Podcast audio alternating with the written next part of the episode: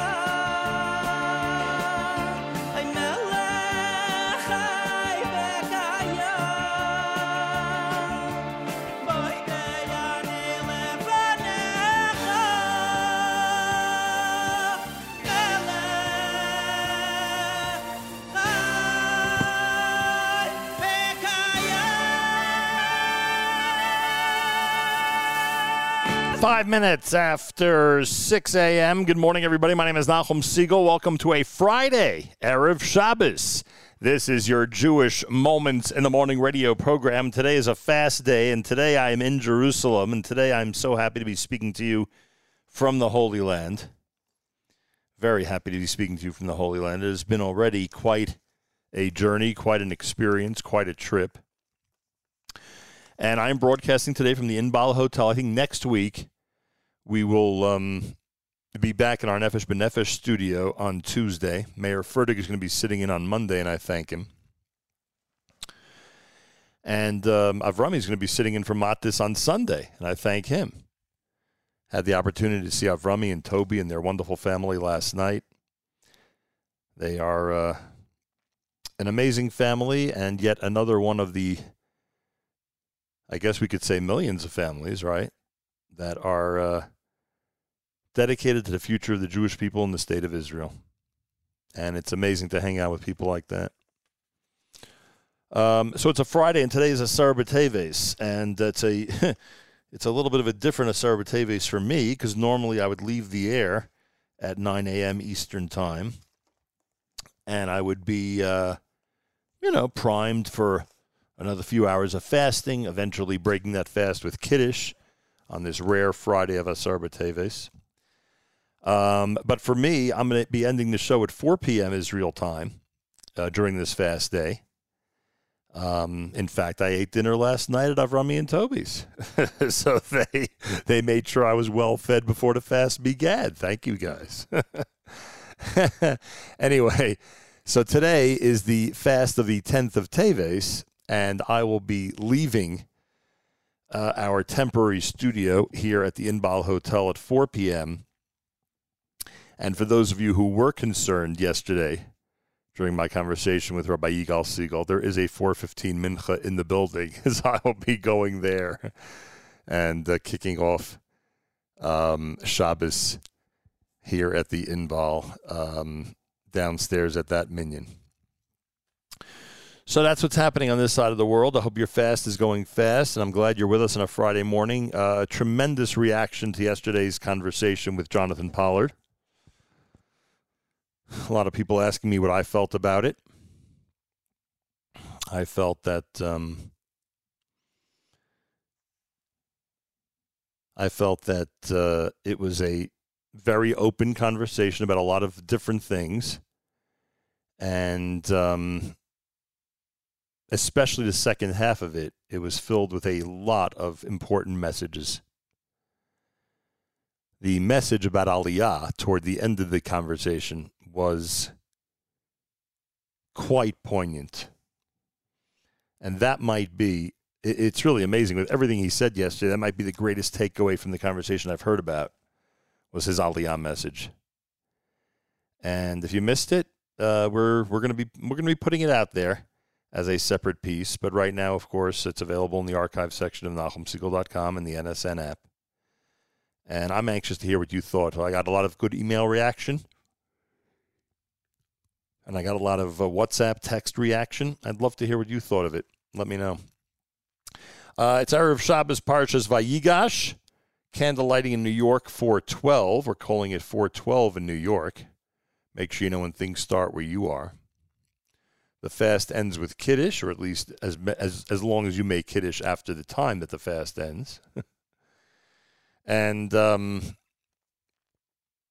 and uh, yeah, and Parshas Vayigash we said, and uh, candle lighting we said, and uh, we're all set for what I hope will be a wonderful Shabbos and a peaceful Shabbos here in Jerusalem and the rest of Israel, and a peaceful Shabbos and a wonderful Shabbos all around the world.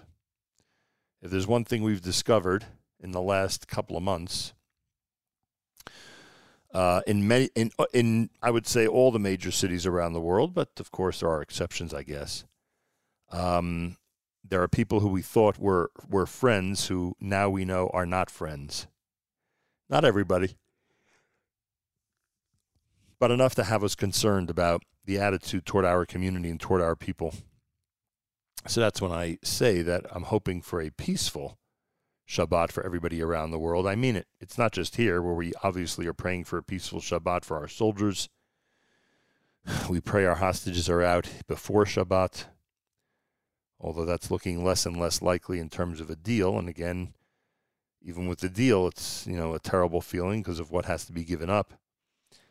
Um, but we would love to see all the hostages released, obviously, and we pray for them. and we pray for the for the uh, for the members of the IDF who are fighting the battle as well as they are. They destroyed the Hamas Palestine Square tunnels. They've taken over a major city in Gaza. Um, they have pushed Hamas out of Shehaya. I, I don't even know if that's the right pronunciation. And um, and as we said, the hostage deal is the way it is right now. Whether it'll happen or not remains to be seen. Right now, it looks like it is a dead deal.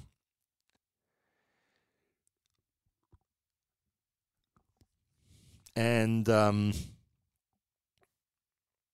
as I said on yesterday's show, it's uh, you know for those who are living here and pay careful attention to the news and the TV shows and the the morning news programs. It's really right now all about the hostages. A lot of stories, a lot of documentaries and um, films being made about October 7th with uh, footage and details that had not been released before or weren't known to have existed before and are now being discovered. So that seems to be, you know, happening on a regular basis here.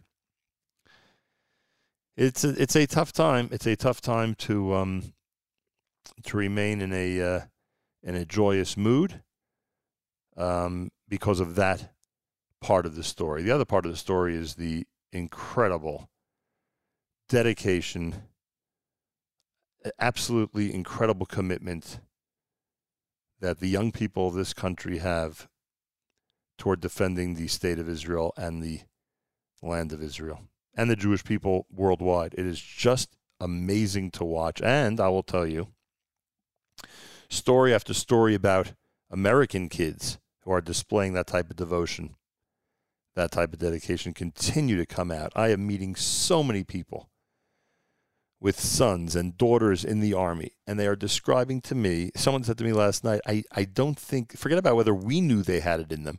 I don't think they knew they had it in them until this started. And sure enough, they have it in them, and they are displaying it, and they are uh, internalizing it and they are and it's manifesting in the in the incredible bravery and courage that they're displaying we have something to be proud of in the American Jewish community. A lot of our products are are just the cream of the crop here in Israel. And that is something to be very proud of. So here we are. It's a Friday broadcast. We'll do um, our regular features. Harry Rothenberg, of course, and Rabbi Yudin on Parshas Vayigash. Malcolm Hoenlein scheduled to join us. Conference of Presidents of Major American Jewish Organizations. And um, we'll wrap up the week and then get into our uh, Kedem presentation of the Erev Shabbos show, the Erev Shabbos music mix, and more. And as I said, uh, Avrami is going to be on Saturday night, but he'll also be on Sunday, taking over for Matis 7 a.m. Sunday morning with JM Sunday. So there you have it. Quite a lineup, a lot of it coming from Israel. And I'm very proud of that as well, to say the least. Um, this is from the Moshav Band. I've been playing a lot of them recently for good reason. They're amazing. More coming up Friday morning, Erev Shabbos. It's a fast day. Fast well, everybody. Here we are at JM in the AM.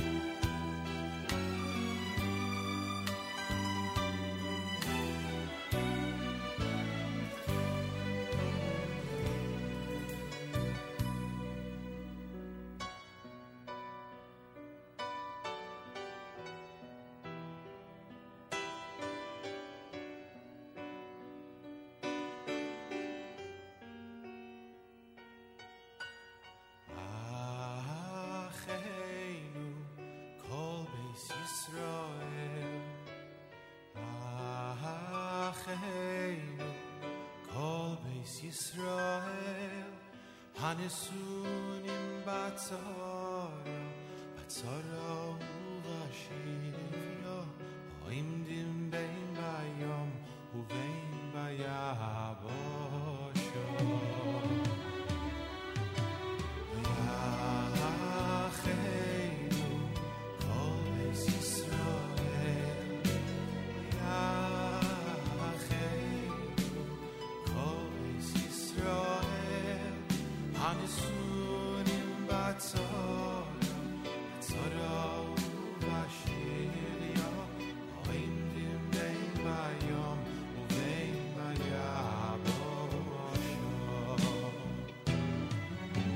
amor.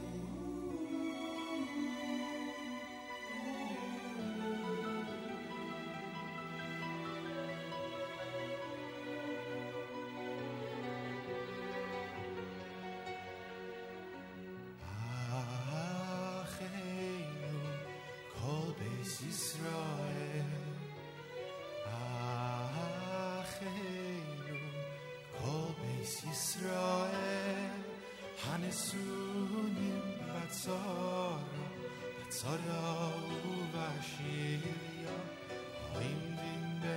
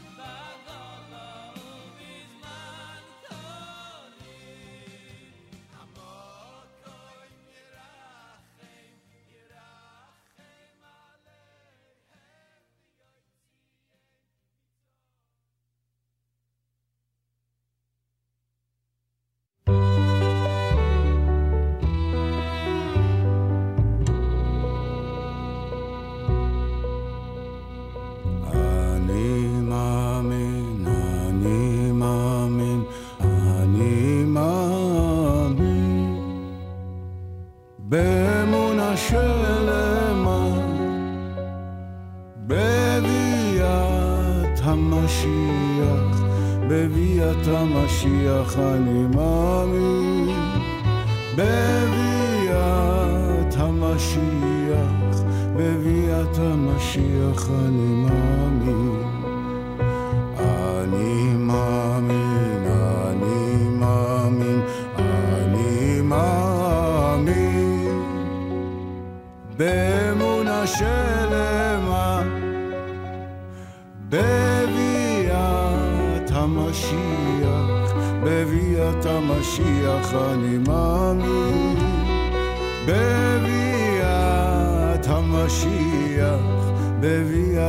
למשיח אני מאמין.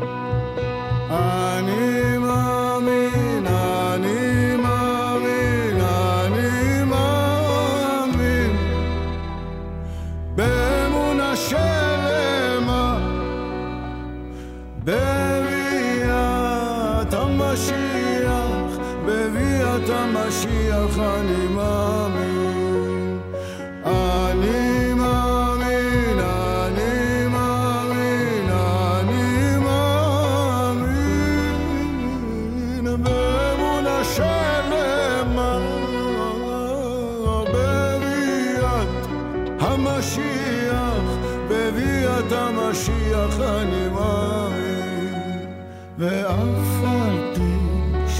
מתמהמה עם כל זה אני מאמין עם כל זה אחכה לו בכל יום.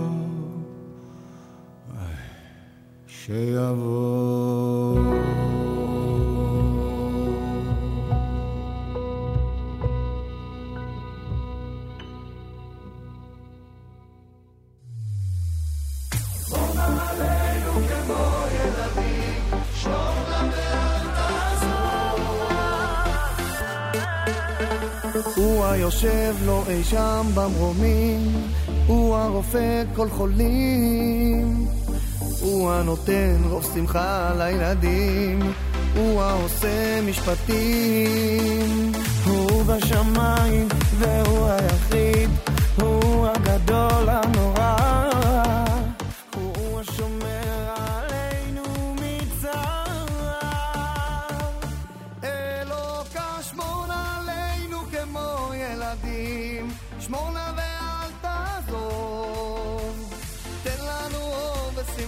נעורים, תן לנו כוח עוד ועוד.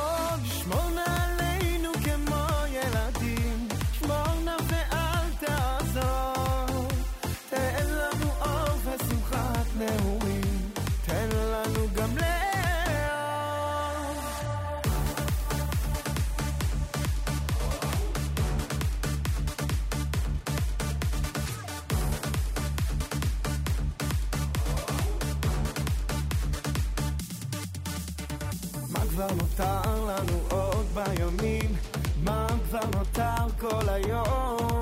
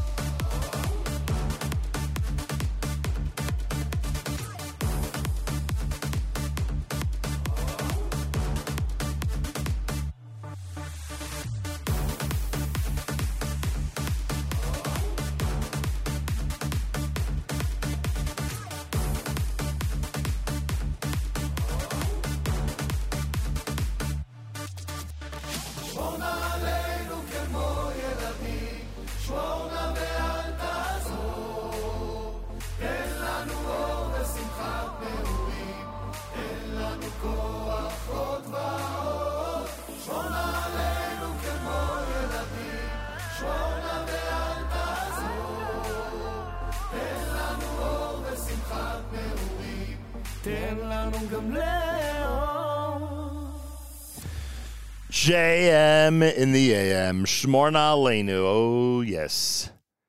Watch over us. Shmorna Aleinu. That's a brand new uh, rendition or version or cover of it, I should say, from Chaim Avital and Nehurai Arieli here at JM in the AM. Ani Mamin, done by Shuli Rand. You heard the Leva Nefesh Nachenu. We'll dedicate that to listener Yoichi, who requested some Achenu selections. Lachado D and the Vishamru, done by the Moshav Band, and of course Regesh Modani opening things up. We say good morning. How you doing, everybody? Welcome to a uh, Friday morning Erev Shabbos at JM in the AM. Today is a fast day. It's Asar B'Teves. Uh, fast goes till um, oh, somewhere around a quarter after five, depending on what your community's uh, announcing. And uh, then, of course, the fast ends with Kiddush tonight. This rarity of having a Friday fast day. We we've been fasting for a while because here in Israel, it is um, past 1.30 in the afternoon.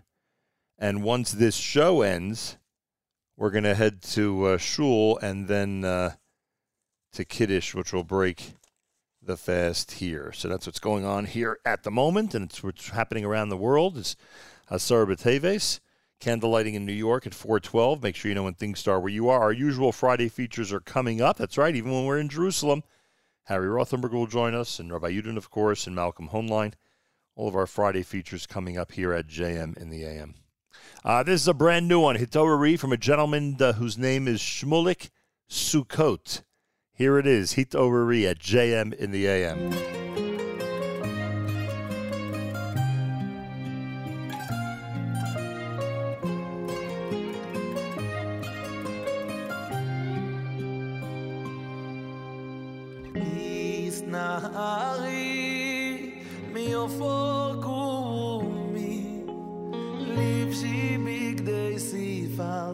of me.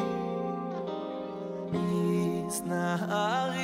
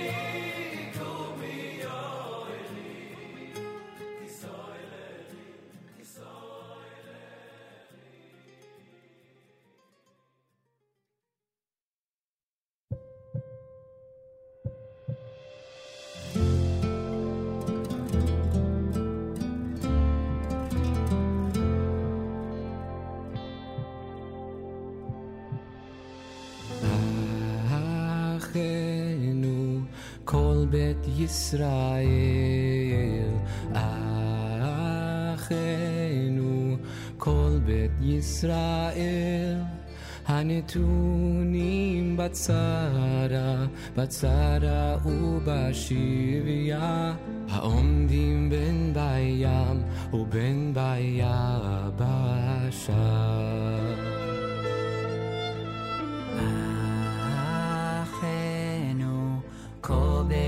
Israel,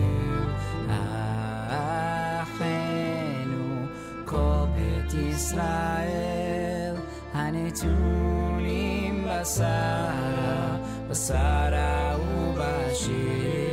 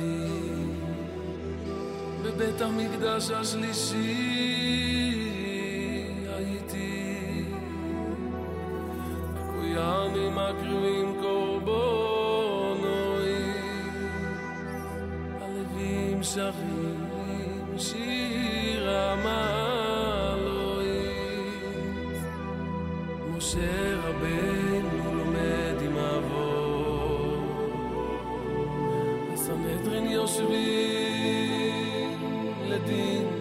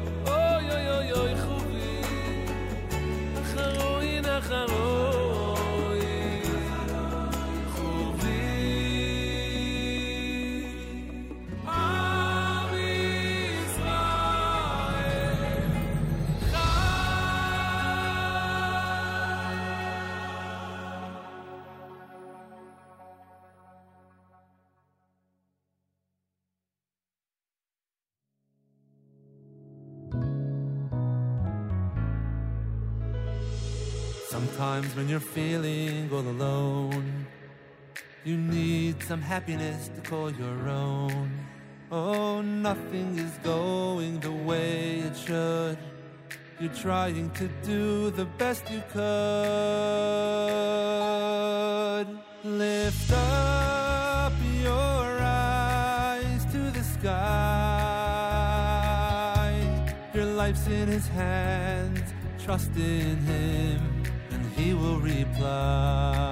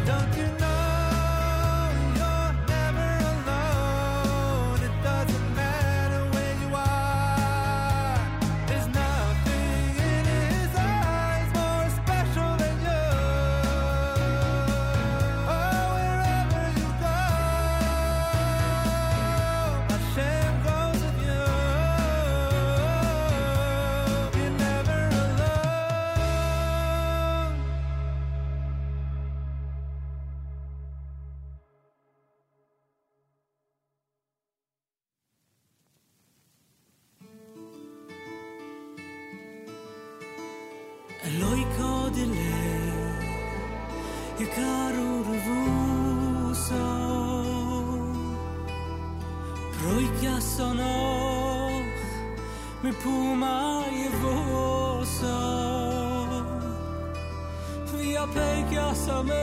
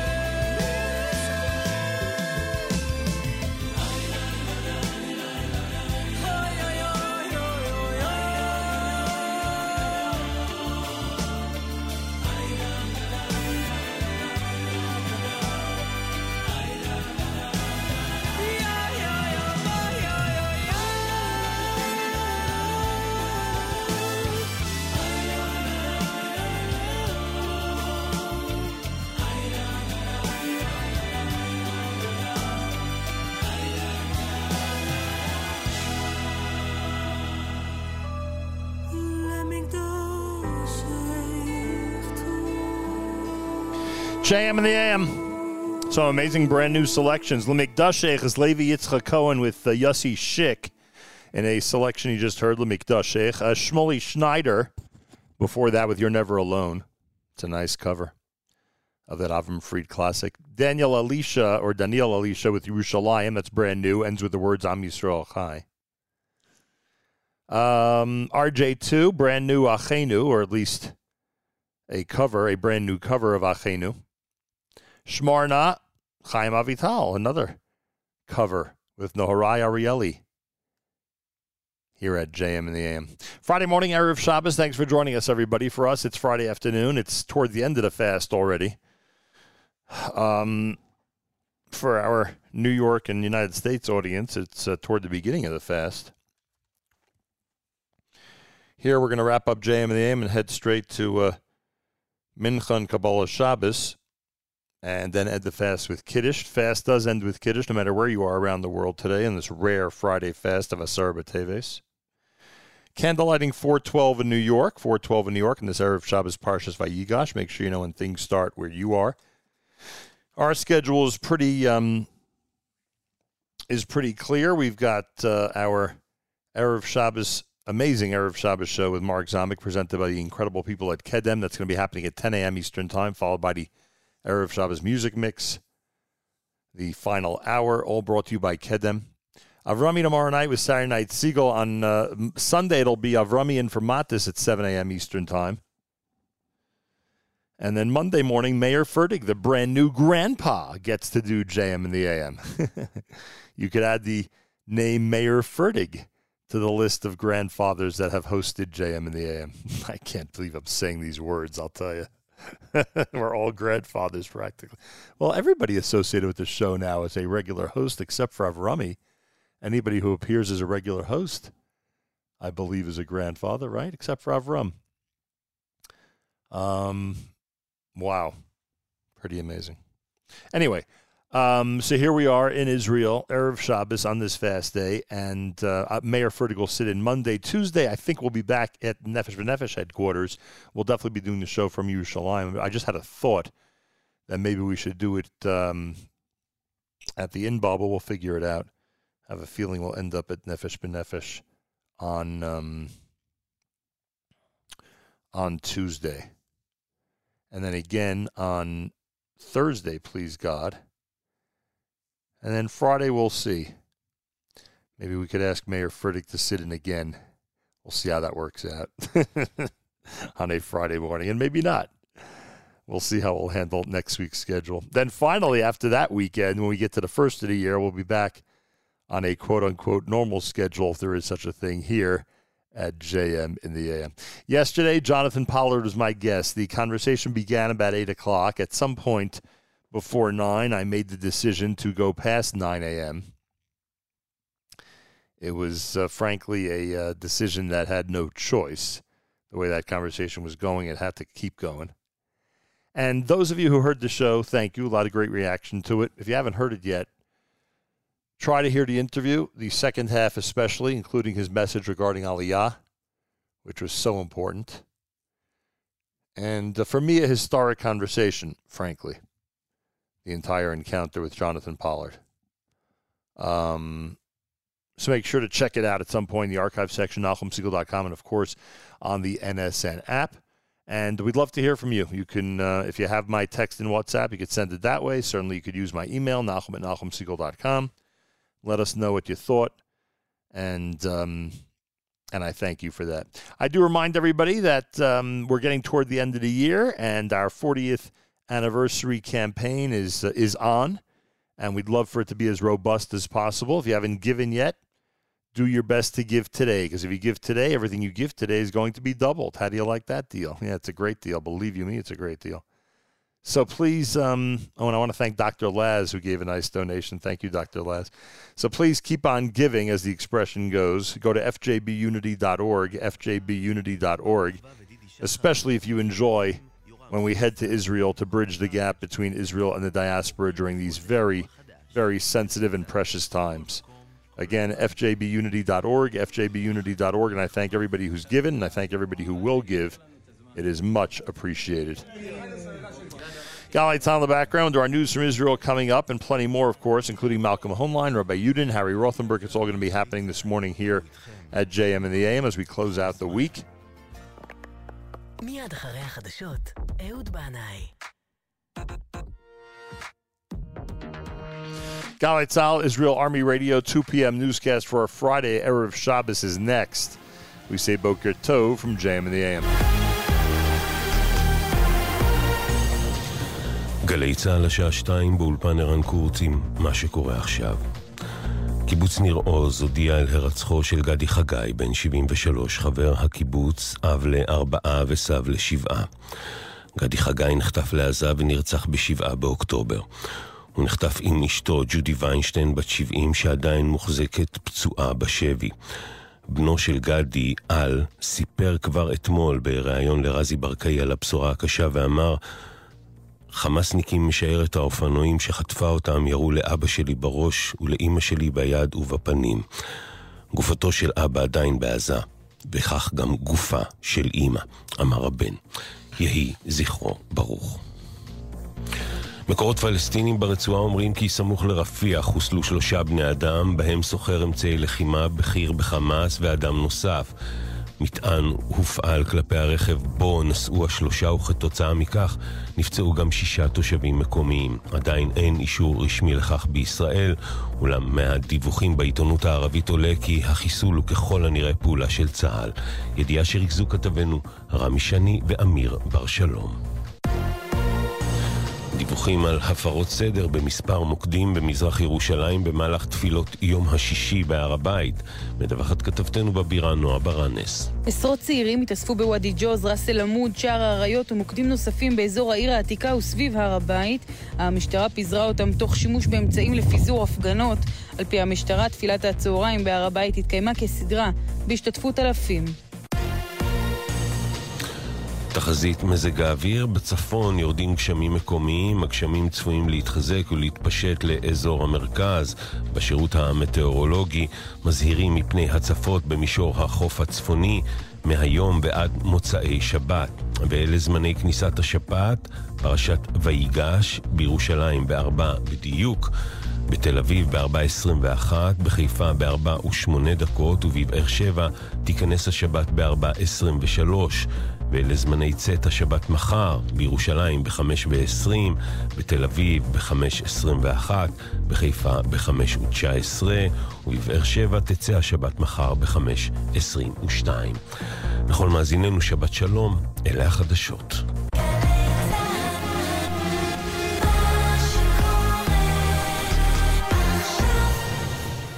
We have a country where the newscast ends with the word Shabbat Shalom. I always marvel at that. What our ancestors would have said about it. Uh, well, as you heard at the top of the hour, um, and I'm reading from now the Jerusalem Post, Nir Oz resident Gadi Chagai, 73 years old, was murdered during the October 7th massacre, and his body is still being held by Hamas. This is a announcement made by Kibbutz Nir Oz today. His wife, Judith, was wounded and is still being held hostage by Hamas. That is uh, some of the latest news, and of course, it's this type of news that is getting everyone down and disturbed about the t- current situation, obviously. And uh, it seems that as much as the hostages are pawns for whatever demands the enemy has, it just that that whole type of scenario and situation seems to be getting worse and worse as the day goes by. They're just um, it, it's it just seems more and more so that they're being used literally as pawns in a game, and uh, the fact that the deal, the hostage deal, now has been postponed again or canceled or whatever term you want to use, obviously has uh, ruined a lot of hope that families had of getting their relatives back, and um, it's hard. It is hard. Imagine the way we feel as observers, as brothers and sisters by many degrees of separation from people who are suffering. Imagine how they are suffering. Imagine what they are going through day after day, minute after minute. It's really, uh, When we say something is unbelievable, this is unbelievable, but it's a reality, unfortunately. Friday morning, Erev Shabbos. Hope your fast is going well. We are fasting, and we're going to end the show and then go into Shabbos here in Jerusalem. Greetings from the holy city of Yerushalayim, everybody. Um, Rabbi Yudin, Harry Rothenberg, Malcolm Hoenlein, all coming up. It's a Friday after all, and you're listening to JM in the AM.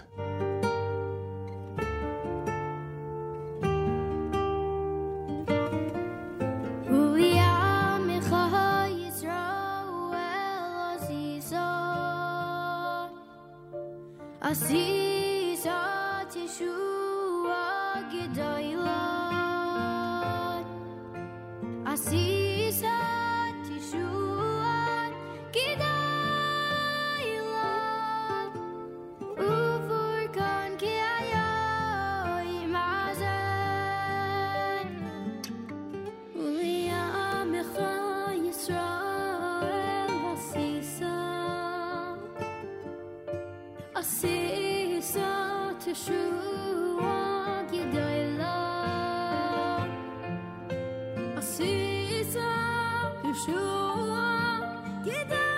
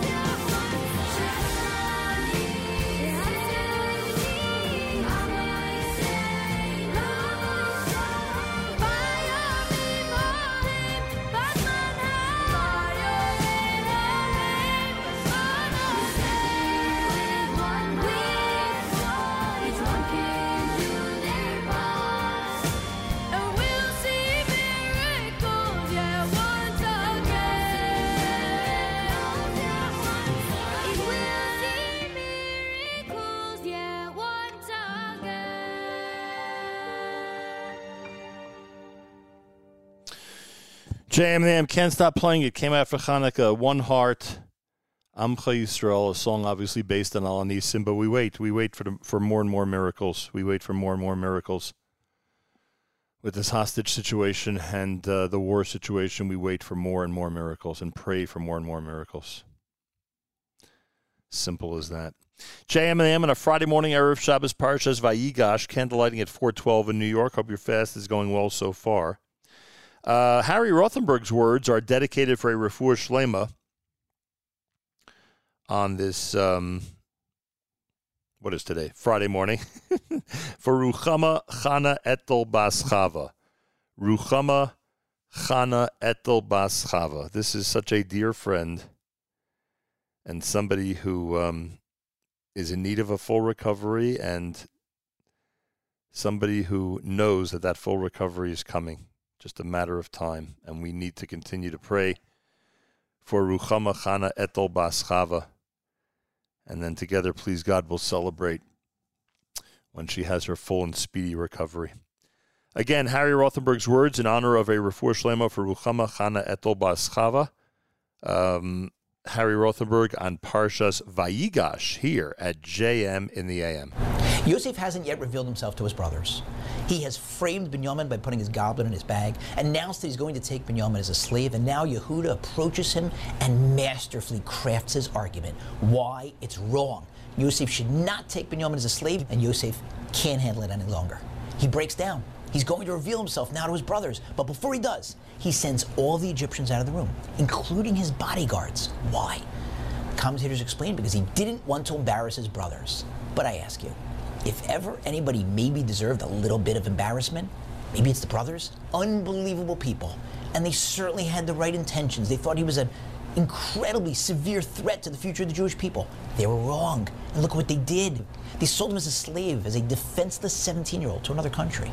He ended up in jail for over a decade.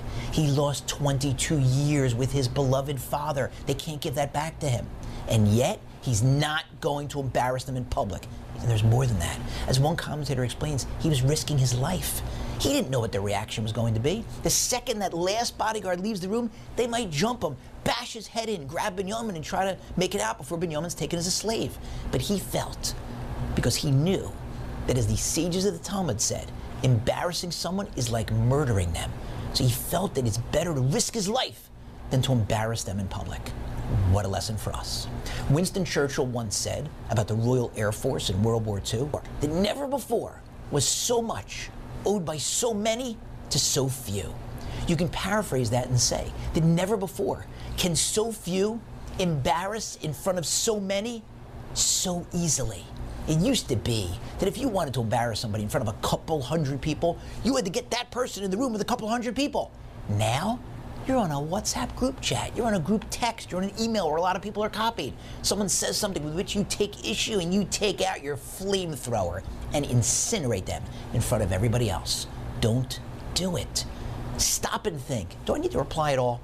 Sleep on it. Take many deep, cleansing breaths. You may find, I don't really need to reply. I'm going to give them the benefit of the doubt. They didn't mean it that way. I'm good. Or you might decide, no, I absolutely need to reply. I need to tell them how humiliated I was, how hurt I was, how insulted I was. They should apologize. Okay, take those deep cleansing breaths. Work on exactly what you're going to say and how you're going to say it. And then say it privately. Click reply privately. Or don't click reply all. Just write back to them or call just them. You could be at work. Someone sends you a document. Many people are copied. Colleagues of yours. Maybe it's the other side with whom you're negotiating, and someone makes an incredible mistake in a document. You have to correct the mistake. Great. Correct it. Track changes, redline it, and send it back just to the person who made the mistake. You don't have to copy everybody else. They'll notice that. When they see the mistake they made, the first thing they're going to check is, uh oh, did he or she copy everybody else? They didn't? Oh, thank God. They will be eternally grateful. Always remember, embarrassing someone in public is the same as pointing a loaded gun at them and squeezing the trigger. It's murdering them. Don't do it.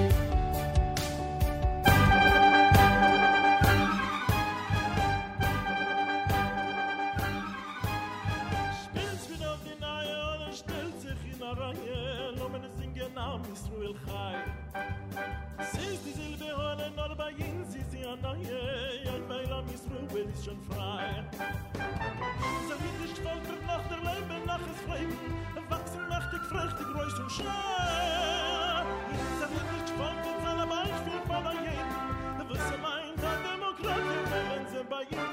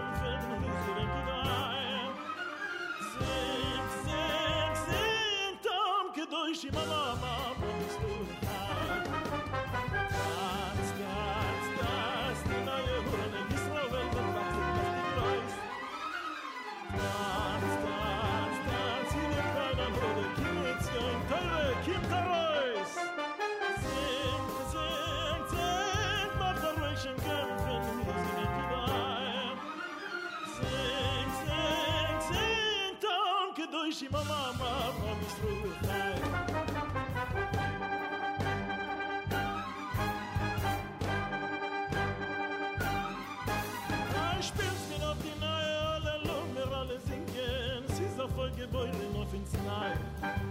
Ens und du ne soll sich über gune bild sin klingen auf de de de de de de de de i am a good person i know du bist nur mit mir zusammen. Wir du haben mit gewalt auf de du bist die ganze blest der gewasser der flammen gib dir lit doch kinder mal mit zu ruft dein kind da hängen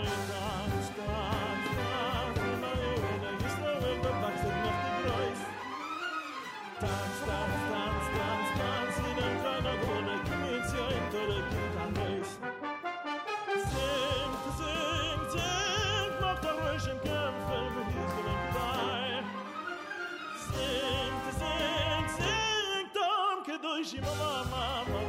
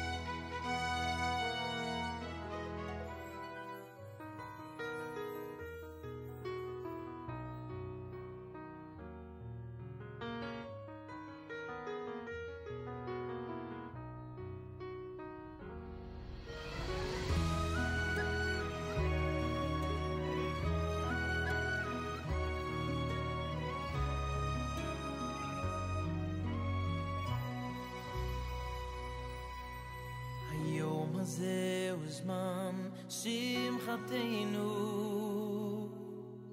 שמע את התפילה שבליבנו, ותמחול את כל עוונותינו ביום הזה. ויהי רצון מלפניך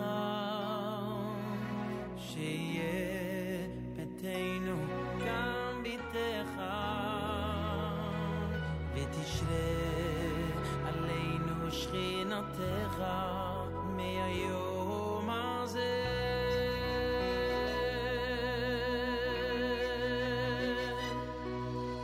היום זו ההתחלה היום זו התפילה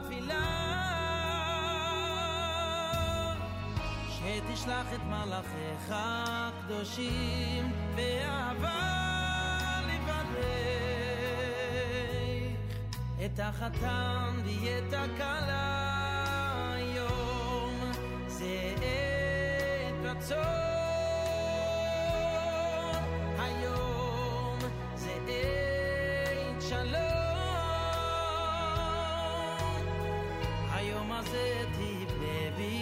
חדש בית מקדש משמח, איך אתה נימה קלה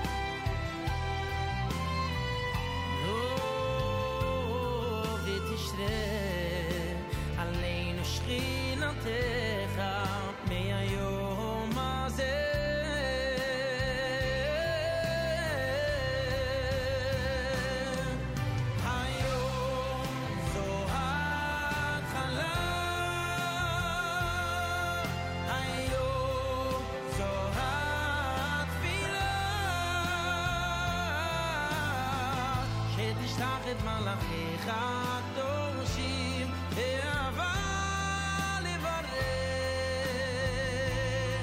את החתן ואת הכלה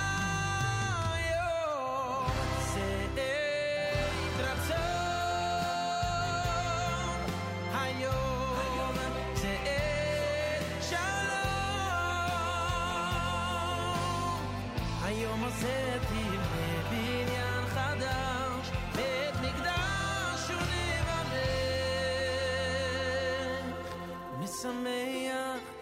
他。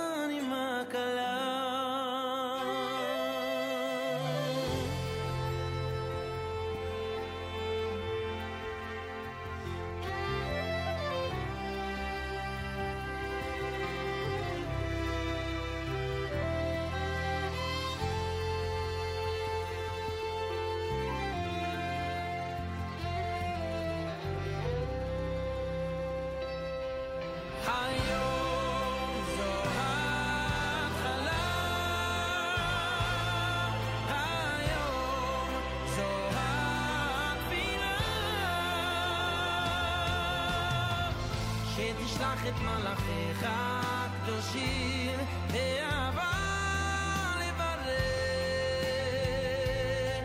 את החתן ואת הכלה היום שאת רצון היום שאת שלום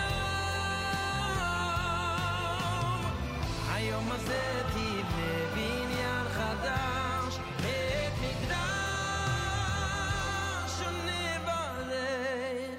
משמח איך אתה נעימה קלה.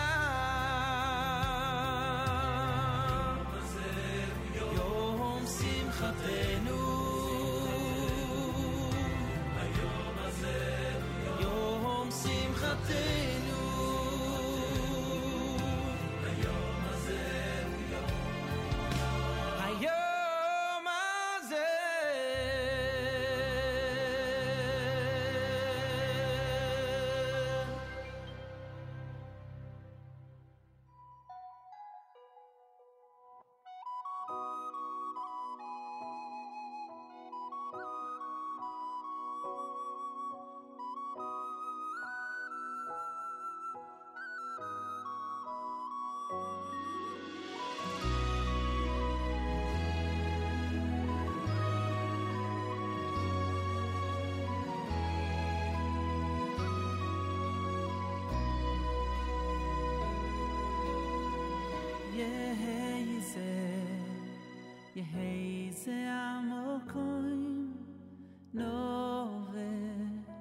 איש כאן לשולוים פה יסנוח השלווה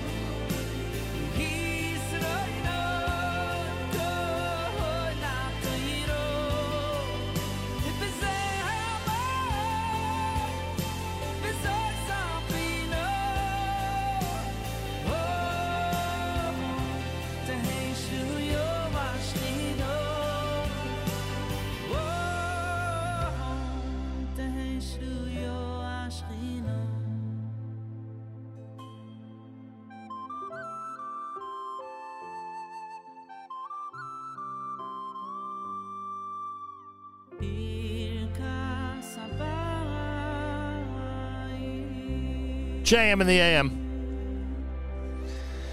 I just felt in the midst of all the uh, selections that we're playing that uh, relate directly to what's going on in Israel, there are so many Baruch Hashem smachot, so many wonderful occasions that we get to celebrate uh, either on the other side of the world or here on the Israel side of the world. We get to celebrate, and uh, we have to recognize that the Baruch Hashem, there are still so many amazing and incredible events. I figured Yaakov Shwekey with Birchas Habayis and Hayom done by uh, Mordechai Shapiro, Am Yisrael Chai from Natanel Hershtik, and we have a little bit of a set of the positive that's going on that we always have to remember. Even in the darkest of times, we have the most uh, amazing and incredible ability to share in many smachot together. And here in Israel, um, it, it, it's sometimes a little challenging, like like the wedding I heard about that occurred on the spot because um, because the chassan was literally leaving the army and was and was notified that he's leaving the army uh, for a few days that day. And um, they called the kala and said, uh, you know, be here, be in the following place tonight because we have the opportunity to make the wedding tonight. And that's how they went about it. And that's you know, a little crazy compared to the way we're used to getting ready for and preparing for weddings.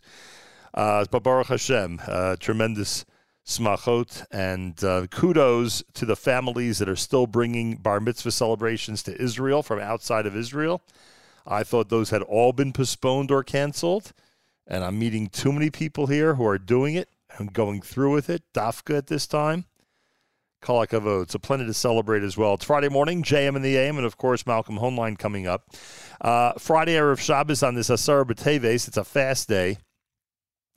Yeah, here in Israel, we're already at the past 2.30, so I just need to eat something. but it is a fast day. Candlelighting at 412 in New York. Make sure you know when things start where you are. Feel free to comment on the app. Go to the NSN, Nachum Segal Network app for Android and iPhone and comment away. Remember that our fundraiser is, uh, at least the 2023 portion of our fundraiser, has a few days left. If you haven't given yet, make sure your donation gets doubled by going to fjbunity.org. Again, that's fjbunity.org and um, and to give as much as you can. Uh, help support this network, uh, this radio effort, and the fact that we're able to bridge the gap between Israel and diaspora during some very sensitive times. Um, yeah, I mean, I've been focusing for the last three days, whenever we've been talking about Israel, I've been focusing on the hostages uh, because it does seem that that TV and radio is all about the hostages, and so many people, thank God, are visiting the areas where the hostages gather and where they meet, uh, which is wonderful. And so many celebrities have been to those locations, and, and not just celebrities, regular people as well have been to those locations, and it's great to show support. And um, And it does seem that those are the two themes here. Not that that should be a uh, a surprise. The hostages and the IDF, the incredible job that our amazing men and women of this incredible army is doing at this point. Armed forces, I should say, because it's all of them together. Just remarkable. Um, weekly update coming up. We'll talk more about all of this uh, here at JM and the AM. Stay tuned till 9 a.m. Eastern Time. Uh, that's when we'll wrap things up. And then, of course, Mark Zamek at 10 o'clock with the Erev Shabbos show, brought to you by the wonderful people at Kedem. Tomorrow night at Saturday Night Segal with Avrami. Avrami sits in for Matis on Sunday. JM Sunday at 7 a.m. on Sunday. Uh, Matis, excuse me, Mayer, new Grandpa Mayer Fertig is going to sit in for me on Monday, and I thank him in advance. That'll happen Monday morning right here at JM in the AM.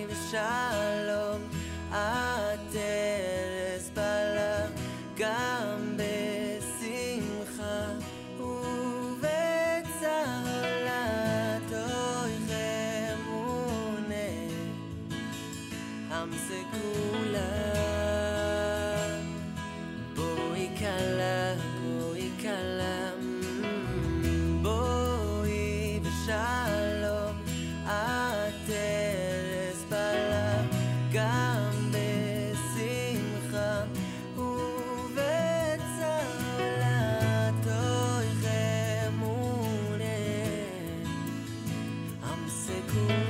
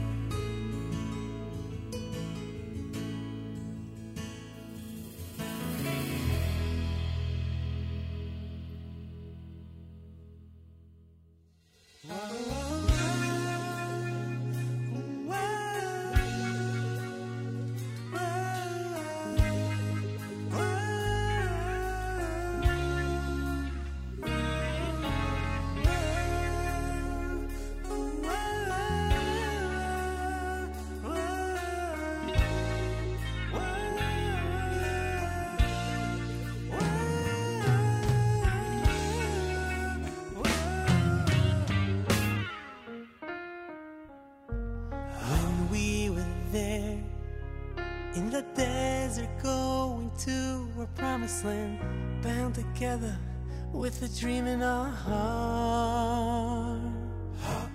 It was so clear who we were and who we were meant to be, one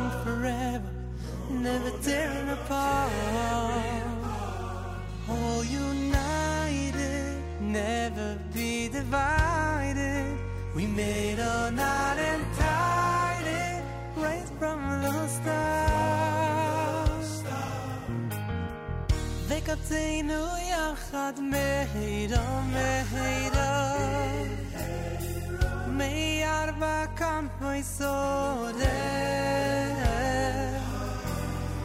וקראתנו יחד מהירה מהירה ליצאנו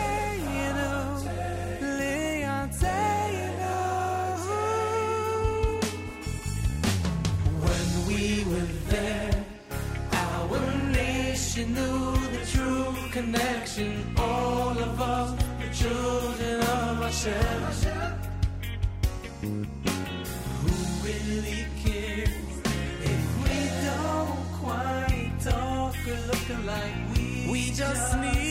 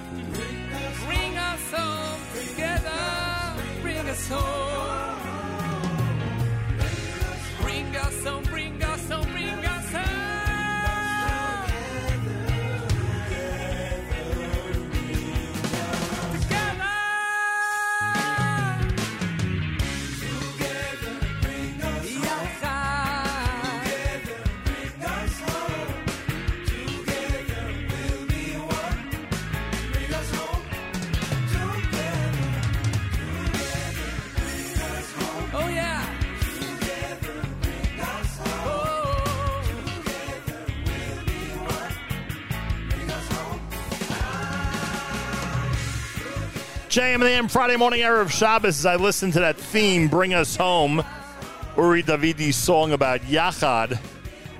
I can't help but think of yesterday's uh, Aliyah pitch by Jonathan Pollard, one of the highlights of yesterday's conversation. If you missed my full length interview, it was about an hour and 20 minutes, I believe, with Jonathan Pollard here in Yerushalayim on Thursdays, JM and the AM. Make sure to check out the archive, NachumSegal.com, and of course on the NSN app.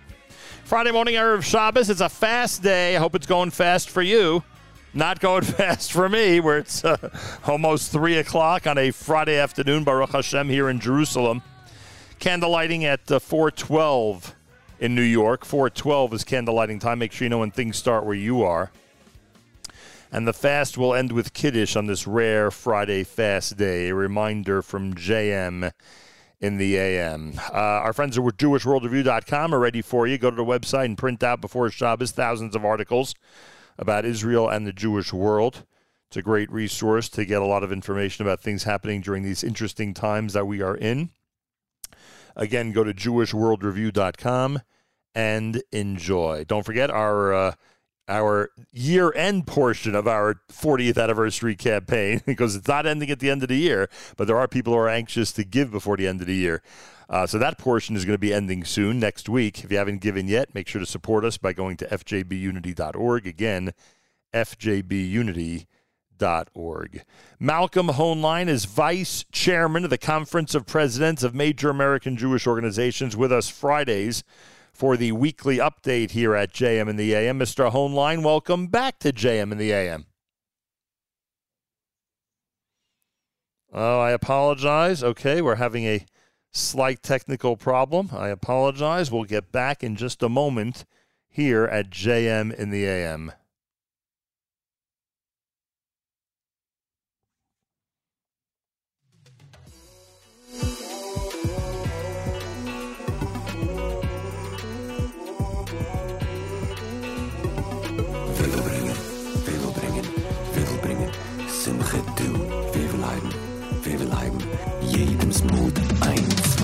Hebel bringen Simche Tru Bebel halben jedem Smut Tanzen ab und Schudu Grut Umkommen heche des sieben Himmel Bebel bringen Simche Tru Bebel halben jedem Smut Tanzen wir jetzt ab und Schudu Grut die sieben Himmel Wer will bringen Simche Tru Wer will halben jedem Smut Tanzen ab und Schudu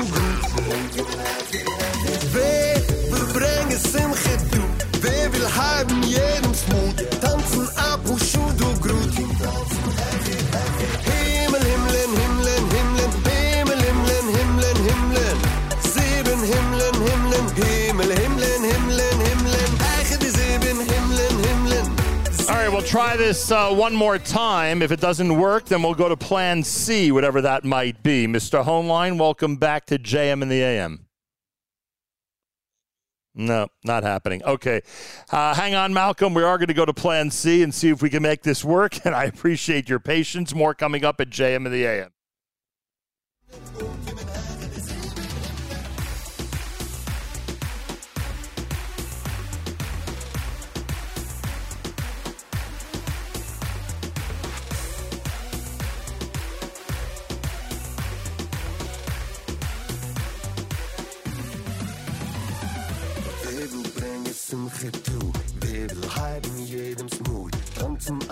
shud und gru und gem en herch de sieben in dem leben bring es zum gedu de vil heiben jedem smut Tanzen wir jetzt ab shud und gru herch de sieben in dem leben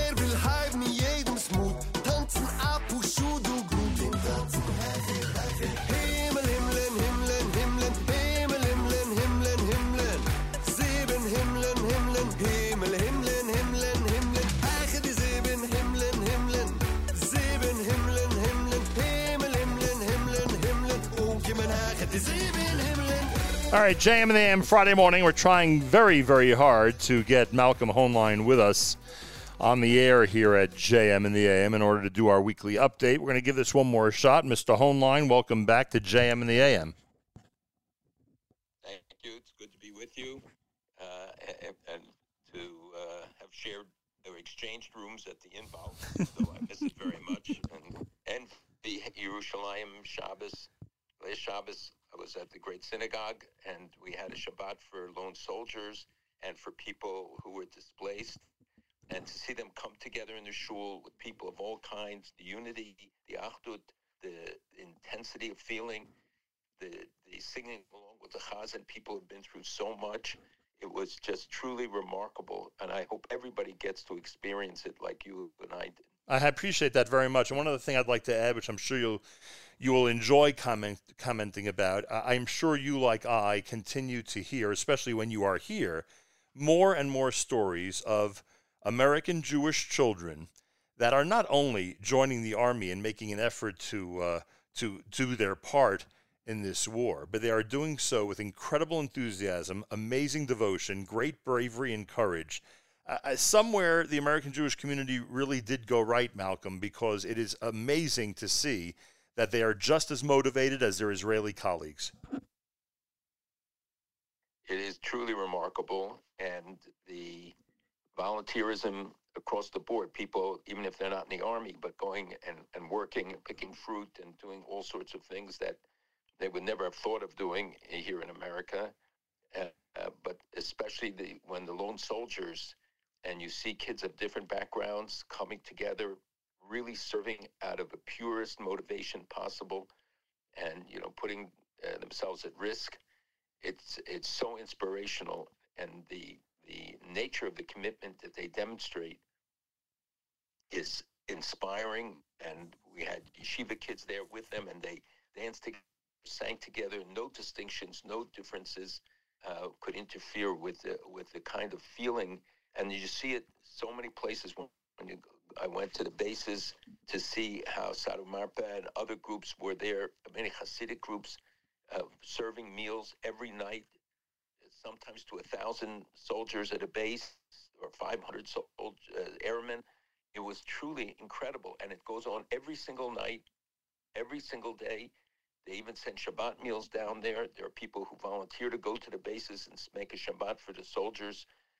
It's truly amazing. A lot of positive byproducts of this terrible time.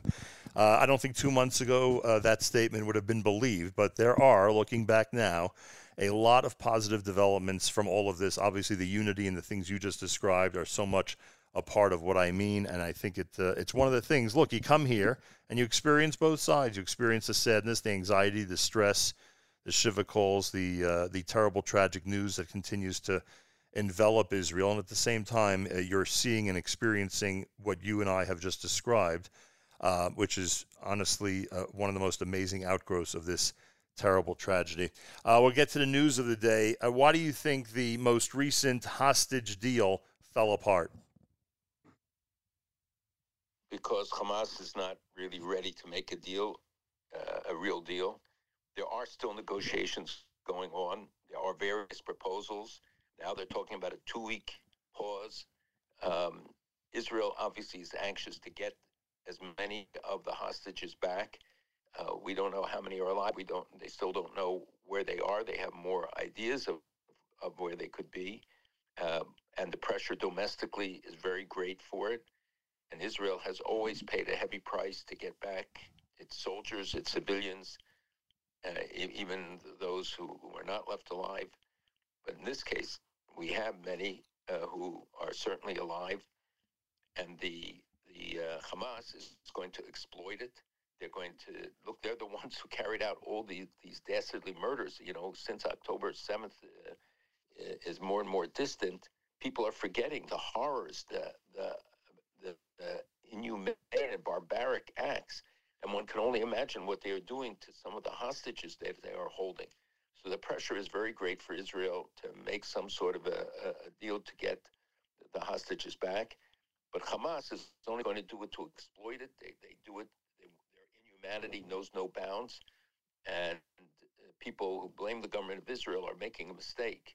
You know, Israel has many calculations that they have to take into account, including the ability of, of Hamas to regroup and, you know, that they're using uh, innovative methods. Yesterday, people put out an announcement saying for the first day since October 7th, not excluding the, the uh, days of the ceasefire, there were no rockets. And within an hour, there was the biggest barrage of rockets on Tel Aviv. But they found that they've equipped trucks, regular trucks, with launching uh, um, as a launching site. And they can be mobile and drive around, and people, Israel can take out every single truck that's driving around, and you have to stop them, inspect them to find it. And of course, that comes at a heavy risk as well. And they fire, they, they keep the rockets uh, because many people are asking the question I'm sure they ask you: How is it possible? Yep. Only the tip of the rocket is exposed. The rest of it is all underground, and they also can attack Israeli soldiers from these holes, you know, tunnels, and you see how many hundreds and hundreds of these shafts that they found. They just themselves shoot at the Israeli soldiers and run back underground like the rats they are. But the missiles are also underground, and they can fire a barrage, and it's impossible for sorry to detect them. And you've said this to us in past wars as well that they, you know, we don't realize their mobility, we don't realize their creativity, and we don't realize their their planning. They have a plan ahead to be as mobile as possible. And if an area is going to be attacked or leveled, as some areas have been by Israel, they're going to find other places to launch these rockets from. And I didn't realize until you just said it that the majority of the rockets and the majority of the operation could be hidden as well as it can be. Uh, and it's funny because we were sitting in Jerusalem yesterday, and someone commented to me right before the show yesterday, "Oh, it's been like 36 or 41 hours since there's been a rocket attack." And then a minute later, you know, you look at your phone and there's red alerts all over the country. Uh, but I guess that's their mo, of course, as you just described. Um, and, and and what about the, you know, we talk about where they've hidden rocket launchers and the buildings and the um, and the institutions that they've used as uh, you know places to store artillery, etc. And then the the the to the greatest level of I don't know what to call it. I don't know if to call it chutzpah or what. There are uh, there are Hamas members who imitate hostages. They they give the impression that they are surrendering. They give the impression that they either know Hebrew or are carrying signs or flags that have Hebrew slogans on them. And in fact, they're a Uh, they're a trap. They're a trap for the Israeli soldiers. That's why this episode that occurred, you know, the the other day, and it's so tragic and obviously so horrible about the th- three hostages being killed. People have to realize, and I'm not here to defend anybody, and I know that obviously there's going to be, you know, trials and investigations. But we have to understand what the Israeli soldiers are going through when they see somebody who they think on the surface is likely one of them, and they turn out to be somebody else. Well, I do defend them, and I think you're absolutely right. People should not rush to judgment. If you have to first be in the circumstance, you know, you shouldn't judge uh, um, somebody at Chategila Makoma. You have to be in their shoes and in their place to know what they're facing. And you saw the mother of one of the soldiers who was killed by friendly fire wrote a letter inviting all of the his comrades to come to their house and say she doesn't hold them to account. She understands under the circumstances it was the right and necessary thing to do. I mean, the, most amazing things and, and heroism on the part of this mother to comfort the soldiers who obviously carry a lot of guilt when, when they shoot one of their own, uh, not intentionally, uh, and, and fighting in these close quarters is very difficult. You also have to realize that when they, they talk about the hospitals, which now the, the head of the hospital that was so controversial all of a sudden admits that he was a member of Hamas and that he used the hospital as a base, that uh, people who worked in the hospitals gave testimony, but those things get shunted aside and, and ignored. The fact that they're using mosques, and I've seen the pictures from inside mosques where they had these huge and elaborate setups of, for rocket launchers and storing of weapons that they find it uh, in UNRWA bags and uh, uh, and United Nations facilities. It, it's an impossible situation for, for the soldiers because they never know where they're going to come from, and and you know, as you said, uh, the, for the soldiers that were killed in the, the tragic incident, did come out with signs, but that was a trap that they had used in the past. They they would make the sound of children to make it sound like there were hostages, you know, inside some of the tunnels, which are booby trapped and you know each place they go into they have to they have an engineering corps because so many of the places have uh, are set up to trap them and then explode and that's when you, you lost the nine members of Givati and others was because of, of these booby traps Malcolm, you've seen the image of uh, one of the areas that Israel is completely cleared out. There are no buildings left, etc. You've seen that, I assume. I have seen it What percentage of the northern part of Gaza is going to end up looking like that? What percentage of Gaza in general will end up looking like that? I mean, I know it depends on the length of the war and, and Israel's goals, and, and neither of us has, you know, the complete inside military information, and I get that. But I mean, is is that going to be a majority of the northern region of Gaza? Is it going to be the majority of the entire strip itself? Israel has tried to avoid that, and they have done precision bombing. You don't see that in the media. For instance, yesterday they took out uh, a facility which turned out to be a long underground arms storage and weapons. So the whole thing blew up and took down a number of buildings. These are areas that were evacuated. If people chose not to evacuate or the terrorists hide in there, and you saw that hundreds have, have given themselves up in different locations, that, uh, that that is not Israel. Israel's responsibility is to act in a humane way. They are doing it in an extreme fashion, being trying to avoid civilian casualties, often taking out one apartment in a building. But for that, you need the precision equipment. America should make sure that Israel has sufficient supplies and and make sure that they have the uh, JDAMs and precision guidance systems, et cetera, that they need and will need. And particularly if, God forbid, the North heats up and, and the Israel has to hold back a significant part of its capabilities to be prepared should the, the Hezbollah, which is very uh, possible, uh, truly expand the war beyond the uh, number of incidents that, uh, that they have, and they've increased the number of rockets some days, uh, firing um, these anti-tank mortars, which are very deadly, as well as rockets and sending drones on an ongoing basis. Israel strikes back, but both sides have kept a limit on it. Uh, but Israel has to be prepared to, to have the manpower and the resources to take on that front, which has 150,000 missiles and uh, well trained and well prepared terrorists with the underground uh, setup, just like in Gaza. I don't think people thought that there was 500 miles of underground tunnels in Gaza, as they have discovered, but we know it, that it exists in southern Lebanon under entire areas, and every civilian home has a rocket room where they, where they can launch from. So Israel's, um, you know, has to make sure that we have to make sure that the equipment, the resources, hopefully to get the aid bill through quickly, so that Israel can purchase the the equipment that they need. Uh, but Israel has has prosecuted this. They could have carpet bombed everything, but they created a humanitarian corridor, and Sinwar supposedly went from to through and through through this corridor dressed as a woman to get to safety uh, in, the north, and now uh, is probably hiding somewheres and trying to get out. You know, I understand that they can cross into Egypt by paying bribes and stuff to to get out. Um, we have to make sure that none of these guys escape and that they are all held to account eventually. Does Israel ever get any of its emergency uh, equipment and um, rocket power or defense power from the United States without an aid bill? And if there's an emergency situation, does the United States have the capability to just send what Israel needs? They sent $100 million in in uh, armaments to to Israel by a um, emergency ruling, which does not need congressional approval. But when you're talking about the size of the bill, it's $14 billion. Although I think Ukraine gets 60 billion, and money for the South and money for Taiwan has all been thrown into the pot. And they they do it because Israel, the vote on Israel would be overwhelming immediately. And if he could separate it out, it would pass in a heartbeat. The problem is that, they, that they're tying these other issues, which would not pass and do not have strong support uh, and uh, would be questionable at least uh, to to Israel, so that it would carry the the uh, entire package.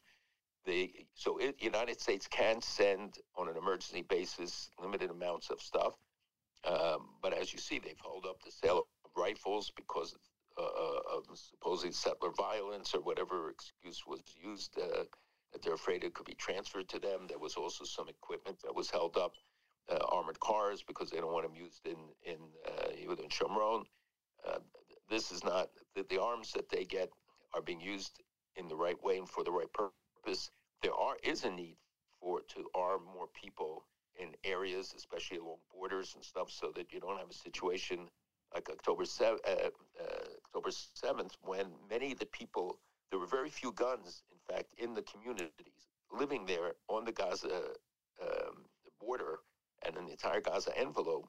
There, there were very few weapons that were that people had that they could use to protect themselves.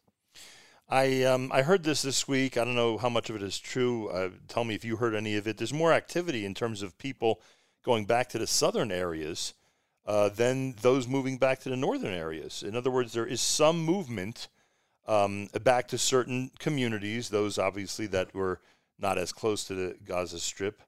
Um, and, and up north, the, the Israel authorities are not allowing anybody to go within a certain range uh, back to their homes at this time until Hezbollah has pushed back a certain number of miles. Are you hearing that? That there's really more of a refugee situation? Not that there isn't both. Obviously, there's both, but more of a refugee situation now from the north and from the south.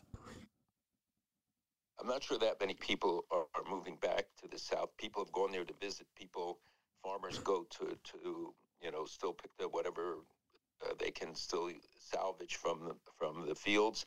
Uh, there's shortage of manpower. There's shortage of uh, workers to to help. Um, people want to go back. I met people who told me that they were anxious to go back. It's still those closest to the Gaza uh, border will certainly not be allowed in, and you have soldiers operating there. You have a rocket still falling. In the north, the, the problem is still um, more of a potential one. And yesterday alone, uh, I spoke to people in the north, and they told me a, a list of places, at least seven or eight places that were targeted yesterday with the anti-tank missiles and with um, missiles or drones. So it's it's a live situation, and to protect the people is far more difficult.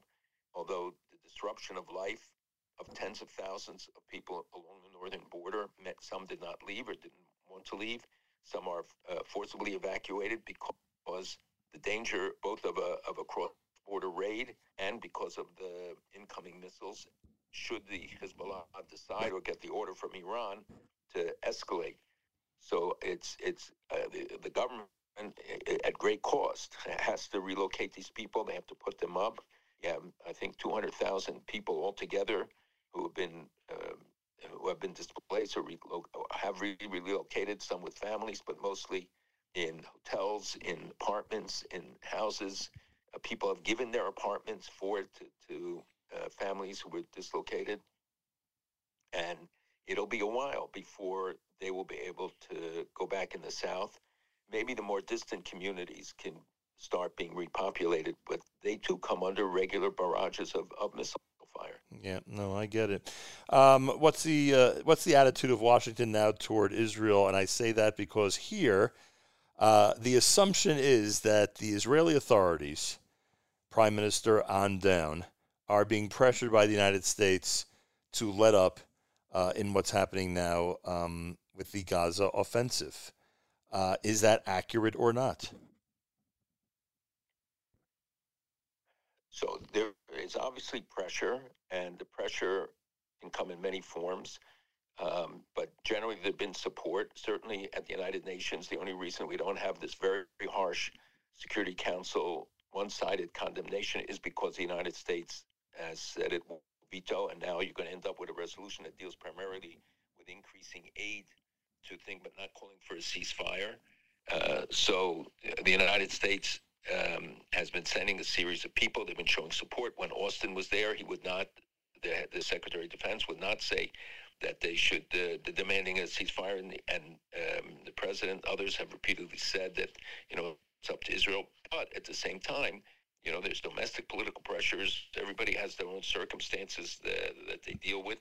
Uh, there is sometimes, you know, breakdown in trust or, or whatever, but the communications, uh, Jake Sullivan was there. I think he had a good visit, and the um, the fact that Israel has been able to carry this out as long as it has, the the uh, fact is that it will come to a new stage in the in the coming period. Um, remember that there is still strong support in Congress, overwhelming support for Israel and for aid to Israel. And we've had some some surprises, like Senator Fetterman in Pennsylvania becoming a very strong advocate uh, and the usual voices of the squad types, uh, you know, who, who come out with their criticisms. Overwhelmingly, when you have a vote in the House and you get 90 plus percent of the vote, and certainly in the Senate, there's very strong support. Um, that that is a factor, and the American people, by and large, despite the polls which show young people are are opposed, the people 40 and over still understand and and, and get what Hamas is about. They know the price that, that Israel's paid. The young people who are protesting have no clue what they're protesting about. And every study, every time they were interviewed and asked what river, what sea, um, and where is Palestine, they have no idea. It's become a cause celebre, and and you know this is against America, this is against Western values. It's and Israel becomes the easy target for these mobilizations. It also tells us of some of the realities that have been created on the ground with illegal immigration, with all sorts of other things that that uh, there are shifts taking place. Uh, it's it's their right to demonstrate. I don't know why they're allowed to block streets and and create hazardous conditions. I saw it myself when they busted out the windows of a police car and wrote "Free Gaza" on it in Midtown Manhattan, and and nothing. Uh, no, nobody was arrested at that time.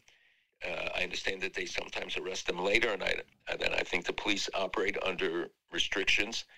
So it's it's a very complicated situation. It's nationwide. We see New York, and New York obviously gets the most media attention, but it's across the country. So there are a lot of political dynamics going into an election year.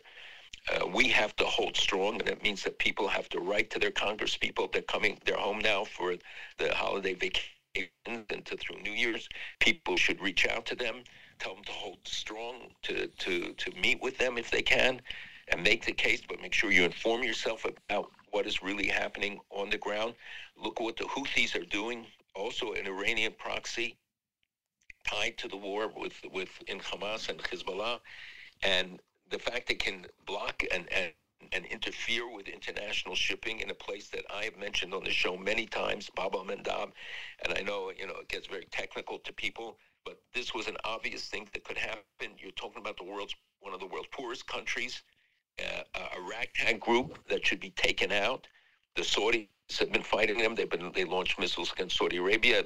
Now there was this uh, essentially a, a truce between them, but uh, but it meant that they were given greater freedom to operate.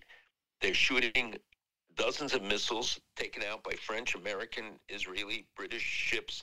Um, mostly American uh, destroyer took down, I think, 12 in one day.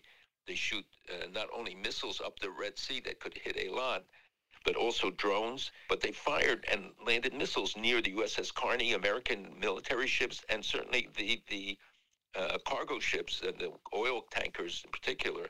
That they they they still hold one of them, which they boarded by helicopter. That should not be tolerated. The international community must stop it. 15% of the world's trade goes through that little straits there.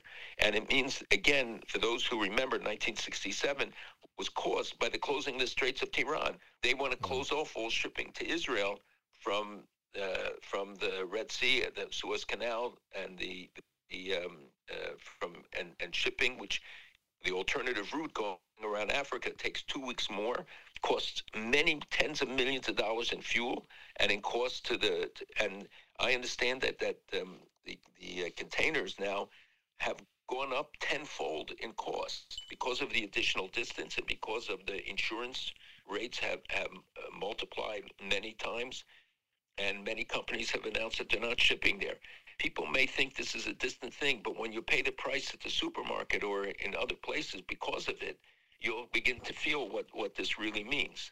Wow.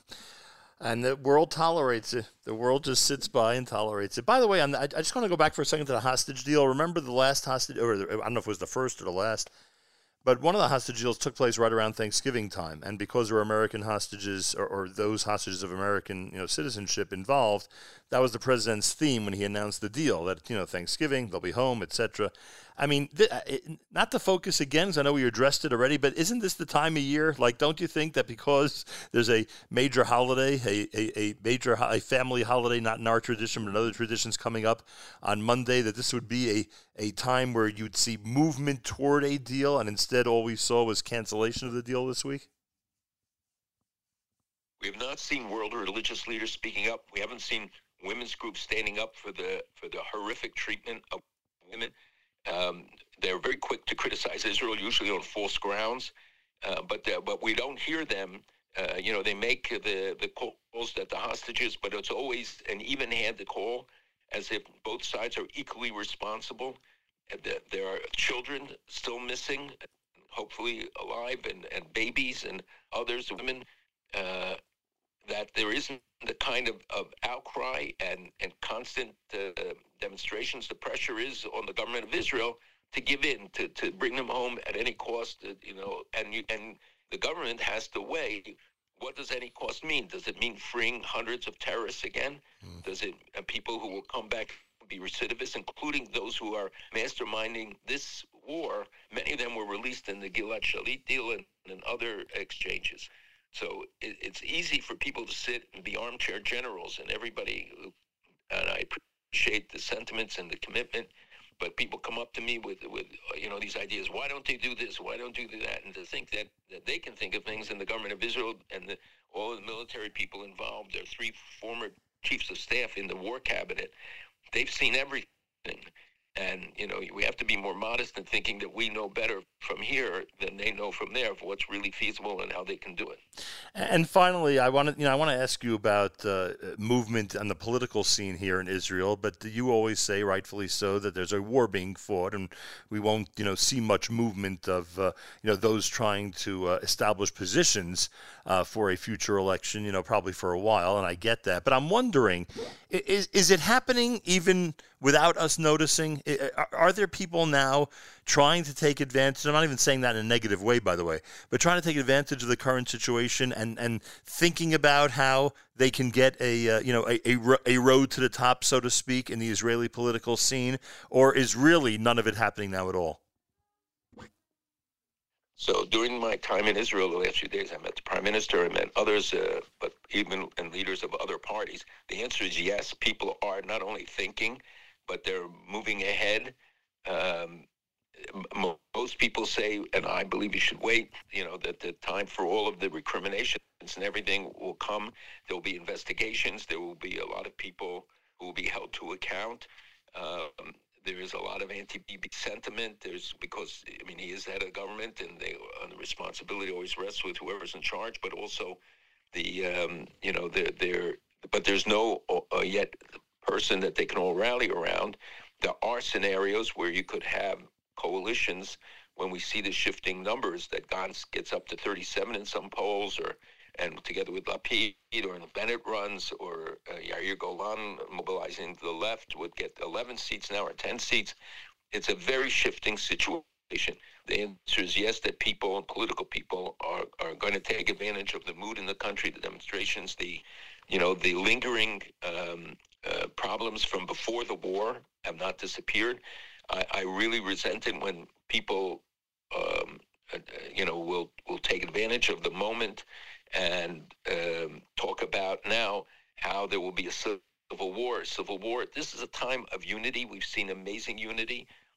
There's not a time to talk of a civil war. What we should do is talk about how you get together, how you create and maintain the achdut that we see now across the board between communities that didn't talk to each other, and and who are always critical. That the the issues will have to be addressed, both those related to the war and to the general situation, the economic conditions. The demands on Israel are going to be horrific. It's cost them more than $50 billion already for the war. It's half the GDP, and it's not ending.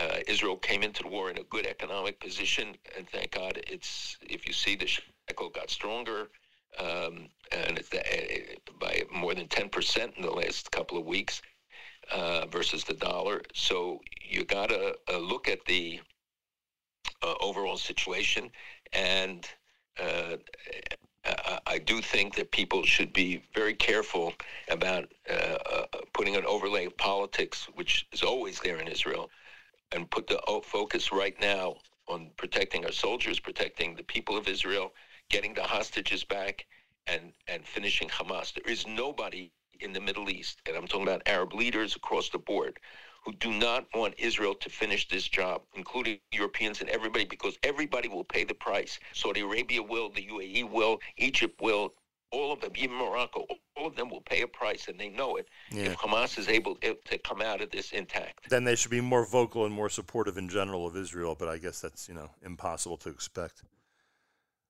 right? well, it's not impossible to expect, but uh, it's, some of them will say, you know, that they they have been mildly critical. They they haven't taken action Right. against Israel. Right, that's true. For for many for many of them, this is being uh, supportive. You're right. and and remember, look at look at the Red Sea. The United States trying to put together a naval coalition. You don't see Saudi Arabia there. You don't see UAE there. Only Bahrain of the countries is joined. Uh, it's you know they they operate under various pressures and, and concerns, even though they are the direct um, targets as well for the Houthis and for the Iranian uh, designs.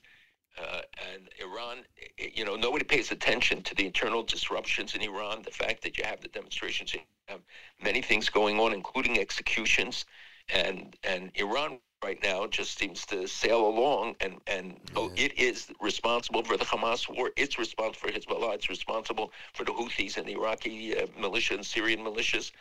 And the West gives them a bye. It's not. It's, they got to increase the sanctions. We've got to continue to put the pressure. You take care of Iran, you'll take care of all these other problems.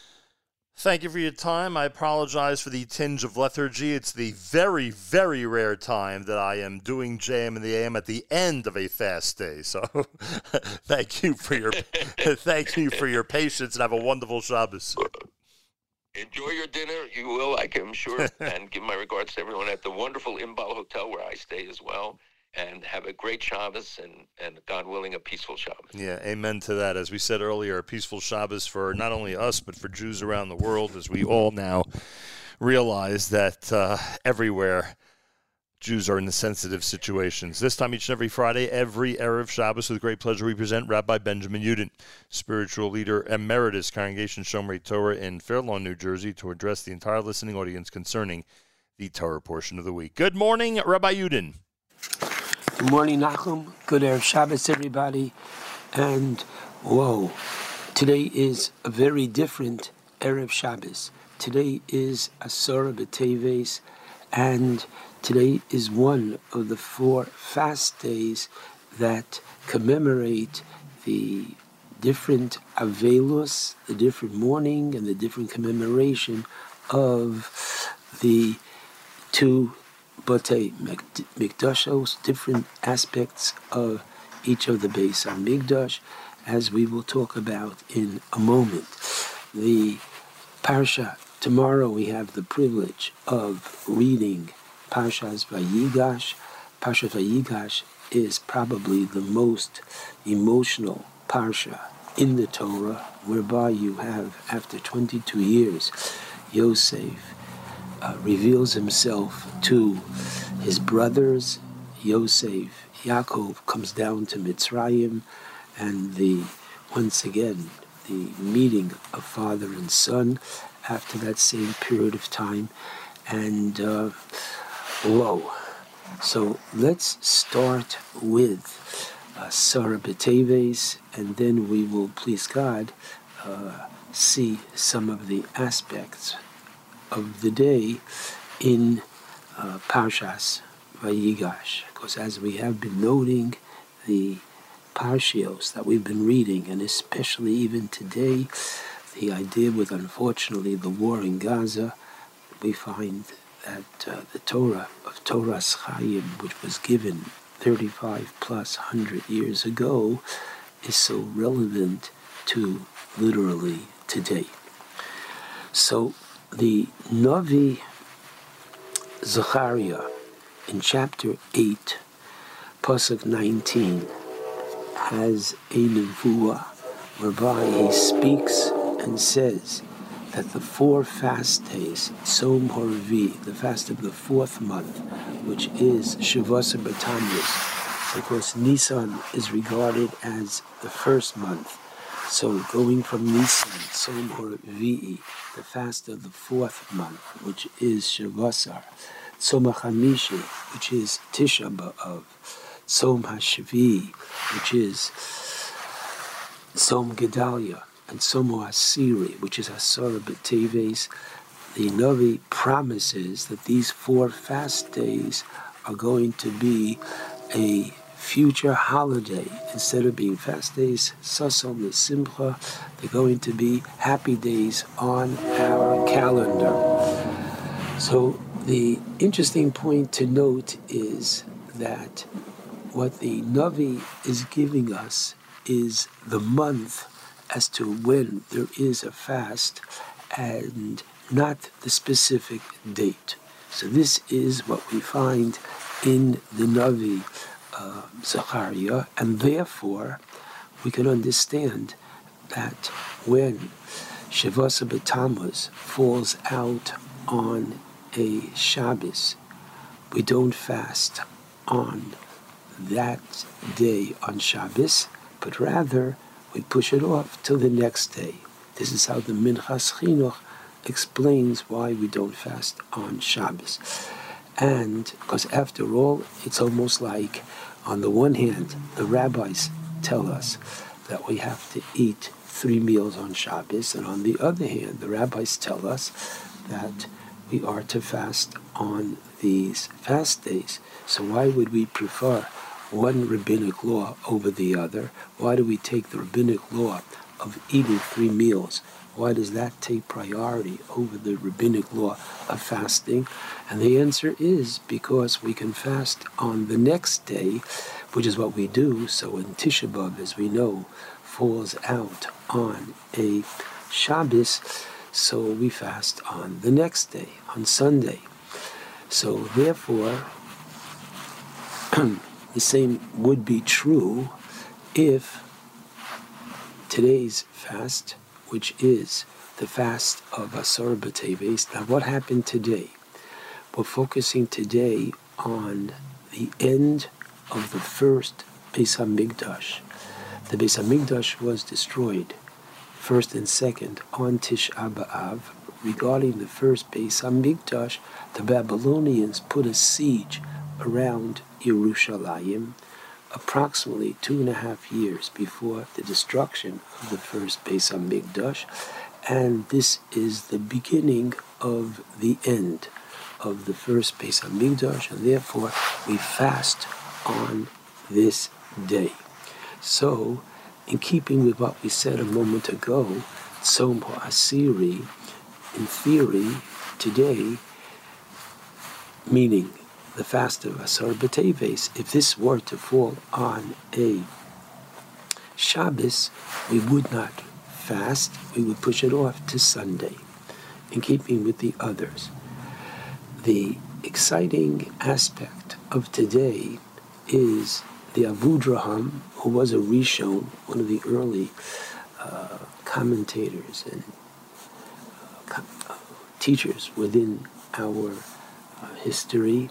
Avudraham, who has a perush on the Siddur, the Avudraham writes that if Asara B'Teves were to fall on a Shabbos, and our calendar has, quote, been rigged that it could not, but if it would be, if it would fall on a Shabbos, we would fast on Shabbos.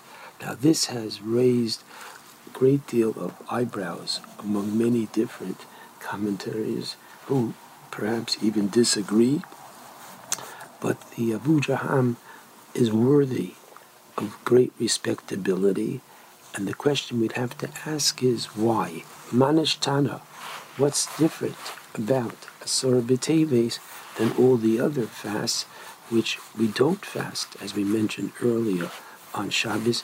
Why would Abu, the uh, Asara B'Teves be different? What's special about today?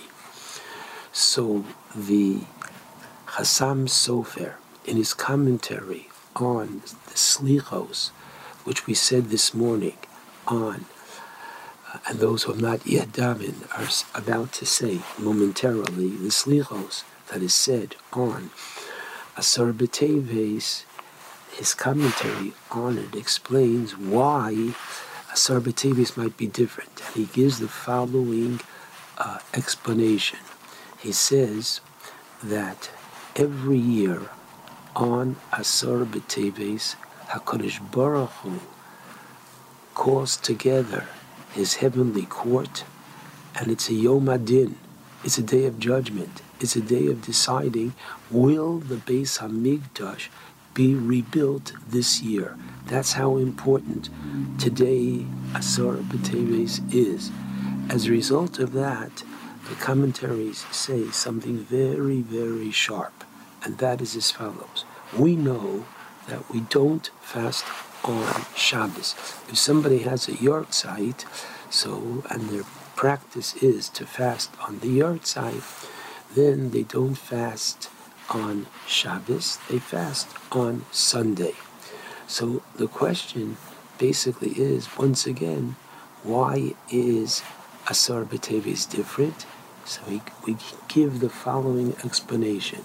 There is one day found in Shulchan Aruch. Under what circumstance can one fast on Shabbos if one has a bad dream on Friday night? And like I tell my students, we're not talking that you got an A minus as opposed to an A. No, we're talking about a tragic dream that one has seen, that they wake up and it disturbs them. So for them, they are fasting on Shabbos is an oneg Shabbos. That's their pleasure. They'll get more, uh, if I can use the term, solace by fasting on Shabbos than by eating on Shabbos. And interestingly, the Shulchan Aruch writes that if a person did fast on Shabbos for a Tanis Chalom, they have to make it up by a day during the week for what they have done. But the bottom line is, what's the explanation? That there are two types of Avelus, two types of mourning. Is the mourning of an Avelus Yeshana, an old uh, remembrance, an old occurrence, such as a yahrzeit. So that is pushed off, as opposed to a Avelus Chadosha, a new, quote, crisis, circumstance, and a new one we don't push off, as the Tanis Chalom. Therefore, the judgment of Yom HaDin on Asara B'Teves, will the Beis Hamikdash be rebuilt this year, is not a old commemoration only of a siege which took place many, many years ago, but rather it's a recognition of today. And today is the day when that decision is being made. Needless to say, additional Tehillim that can be said today for the day and certainly for the crisis that we're in in Eretz Yisrael would be most appropriate, and therefore the uh, day and the fast day of Asara B'Teves is special. Let's take a quick peek at Parshas Vayigash. As we mentioned, this is the day that, or the Parsha rather, that the family is reunified. Okay, now, there are certain chazal that are more popular and known by many. So, Yosef, after he reveals, tells his brothers to go back to Canaan, tell Abba that he is still alive, bring Abba and the family down, he will support them, and we know this is the beginning of the Egyptian servitude, this is the beginning of the implementation of the nevuah, the prophecy that Hashem gave Avram Avinu at the bris bein HaBesarim in chapter 15 in Bereshis that uh, the Jewish people will be 400 years in a land which is not theirs. They'll be uh, avodim, they'll be gerim, strangers, avodim, slaves, inuosam, um, they'll be persecuted, and then they will leave with great riches, etc. It's starting now. Initially, in chapter 45, when Yaakov hears the report that Joseph is still alive, the Torah tells us, Vayafag libo kilohim in lahem. In verse 26, the Torah tells us that literally his heart skipped a beat and he didn't believe them. They then tell him in 47 what Joseph said, and Vayar Eswa Golos. He saw the wagons that Yosef sent his father, and the Torah then tells us, Vatachi Ruach Yaakov Avihem, that come on, he uh, saw the wagons that Yosef had sent, And then Yaakov's spirit became alive. Ruach HaKodesh was restored to him. He was all excited. Now, this is one of the famous Rashis on the puzzle. He saw and was took, first of all, he saw the wagons. So the question is, what's going on here? Why were the wagons? It wasn't a uh, rent a wagon from Enterprise. This was a uh, Rolls Royce wagon, which had the official insignia. Ah, this is uh, something special. I'll go in this. I won't. What's going on here? So Rashi tells us, Simon Masalahem, he gave over a sign to the brothers to give to Abba.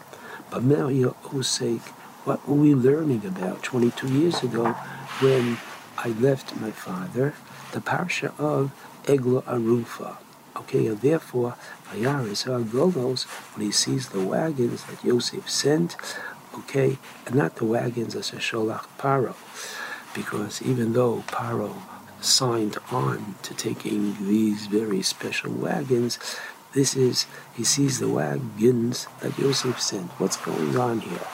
And after all, Egla Arufa is a young calf. And this is Agolos, the wagons. So the, there's an Ayin Gimel Lamed in Egla and an Ayin Gimel Lamed in wagons. What does one have to do with the other?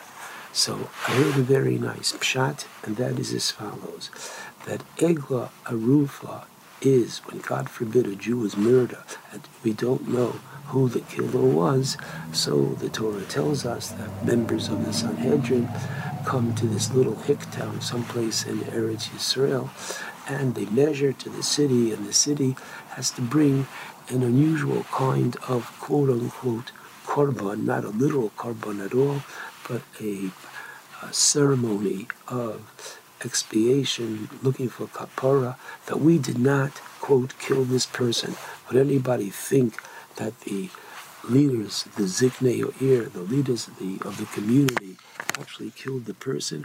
So the answer is certainly not. However, it means that we did not sufficiently provide the person with shmira, with protection, giving him food on the way, walking him out so people will see that he's important, that he's not somebody that can just be attacked, etc. So the concept behind the Egla Arufa is that we are taking responsibility. We will improve our environment, that this doesn't happen again. So the concept of the Egla Arufa is just that achrayus, responsibility. Similarly, what's happening in Parshas Vayigash, when Yosef sends the Agolos, he's basically communicating to his Abba that I have become a man of responsibility. I'm responsible for all of Egypt in terms of their uh, welfare.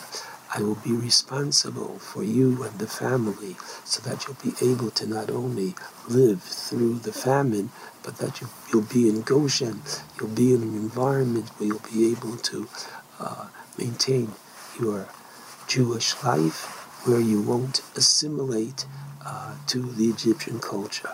Oh, this is how we can perhaps see that strong uh, relationship.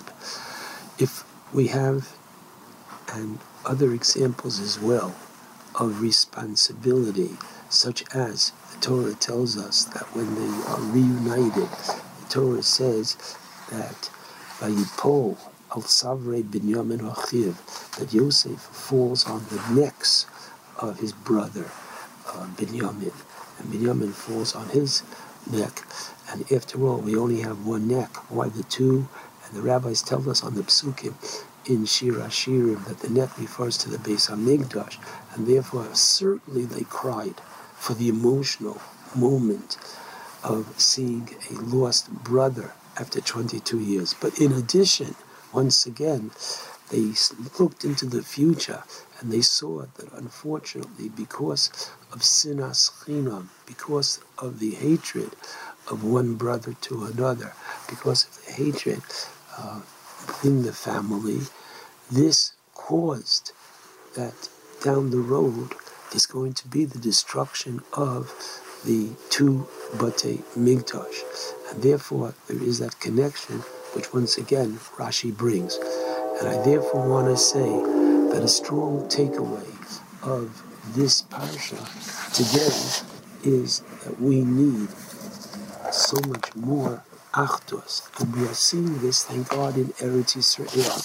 See how many people are running to Eretz Yisrael to help, to help from here and all over the world financially, and to go to Eretz Yisrael, to be there, to take the place of people who are in the army and do the jobs for them. Uh, think about it, that the war in Ukraine has been going on for, quote, how much time? How many former people from the Ukraine are running to Ukraine to help out the Ukrainian people and economy, etc. Mi ka'amcho Yisrael.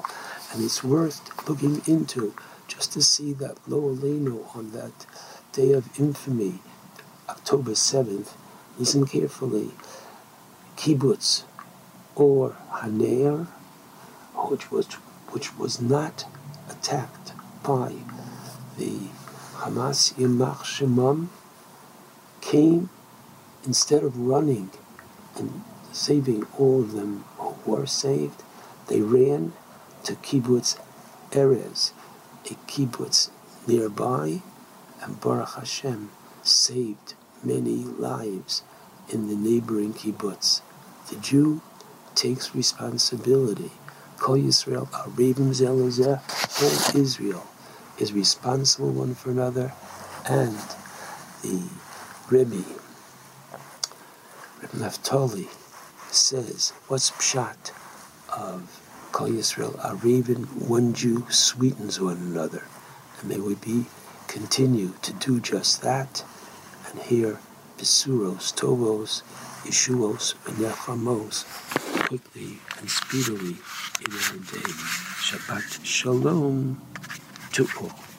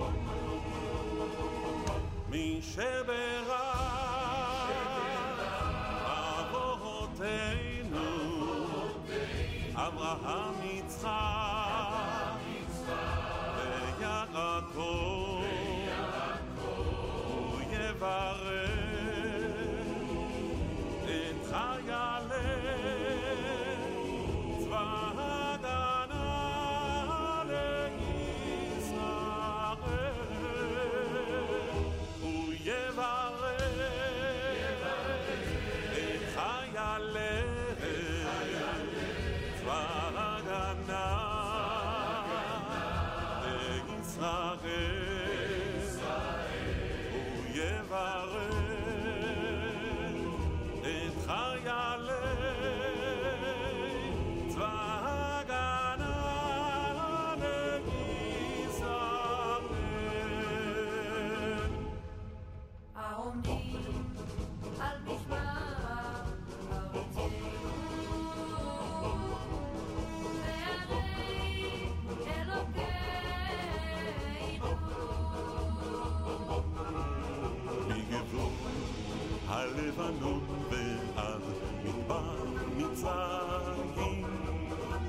מהים הגדול עד לבור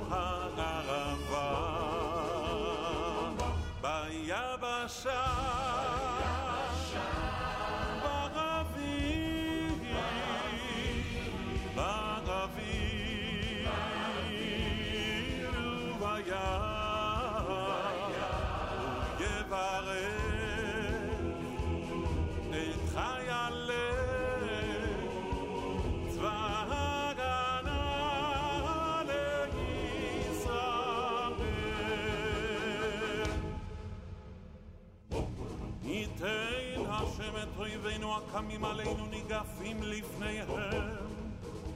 הקדוש ברוך הוא ישמור ויציל את חיילינו מכל צרה וצוקה ומכל נגע ומחלה וישלח ברכה והצלחה בכל מעשה ידיהם. ידבר שונאינו תחתיהם ויעטרם בכתר ישועה. ובעטרת ניצחון. ויקוים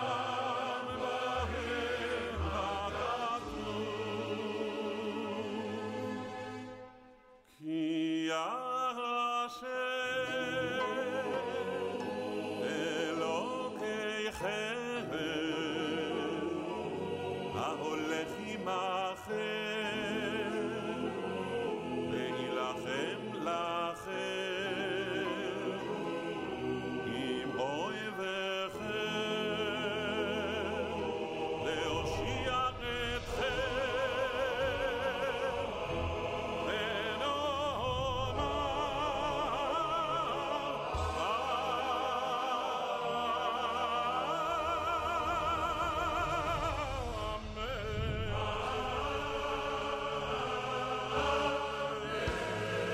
JM in the AM with Avrami Roth. Wow, what a piece.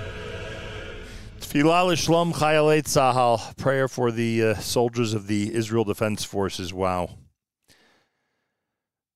Pretty amazing. JM in the AM, good morning, everybody. Let's see. Here it's almost the end of the fast. It is a fast day. It'll end with Kiddush no matter where you are. Candlelighting in New York, 412. Make sure you know when things start where you are. Again, in New York, it's 412. We're minutes away from starting Shabbos here in Jerusalem. If you haven't given yet to our uh, year-end campaign, fjbunity.org, fjbunity.org, I should say the year-end portion of our 40th anniversary campaign. That would be more accurate. Again, it's um, fjbunity.org, fjbunity.org. And um, and I thank all of our precious donors. Much appreciated. How about some Yerushalayim selections? This comes from uh, Moshe Mendlowitz, Yerushalayim Yearnings, on a Friday morning Erev Shabbos from Yerushalayim at JM in the AM.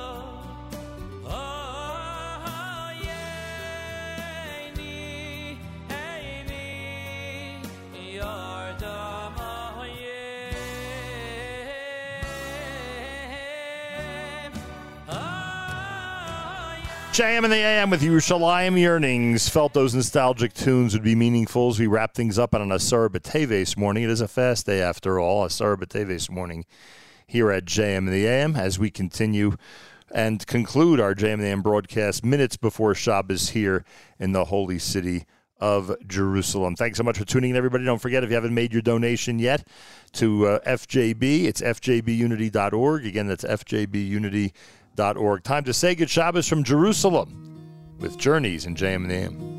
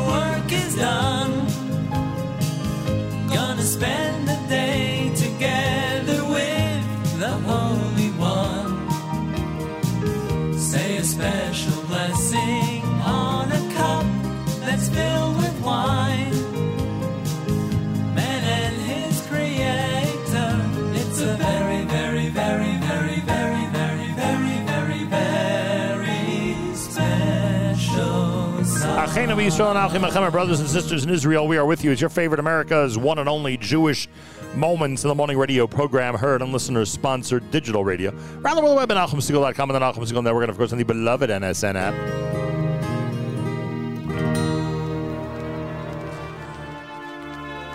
And that'll wrap up an amazing week, mostly from the holy city of Jerusalem here at JMAM. Thanks so much, everybody, for your comments and your um, feedback and reaction. Much appreciated. Uh, wishing everybody a wonderful Shabbos and a wonderful end of the fast from Jerusalem. And um, Mark Zamek with the Erev Shabbos show coming up at 10 a.m. Eastern Time, brought to you by the wonderful people at Kedem. Erev Shabbos Music Mix brought by Kedem. Tomorrow night, Saturday night, Segal with Avrami. Avrami hosts JM Sunday in Vermontis this coming Sunday at 7 a.m. Eastern Time. And Mayer Fertig, the brand new grandpa, Monday morning, 6 a.m. He'll be hosting JM AM. Thank you, Mayer. We'll speak to you Tuesday from Jerusalem. Have a fabulous Shabbos, wonderful weekend. Again, an easy fast. Till next time, Nachum Segal reminding you remember the past, live the present, and trust the future.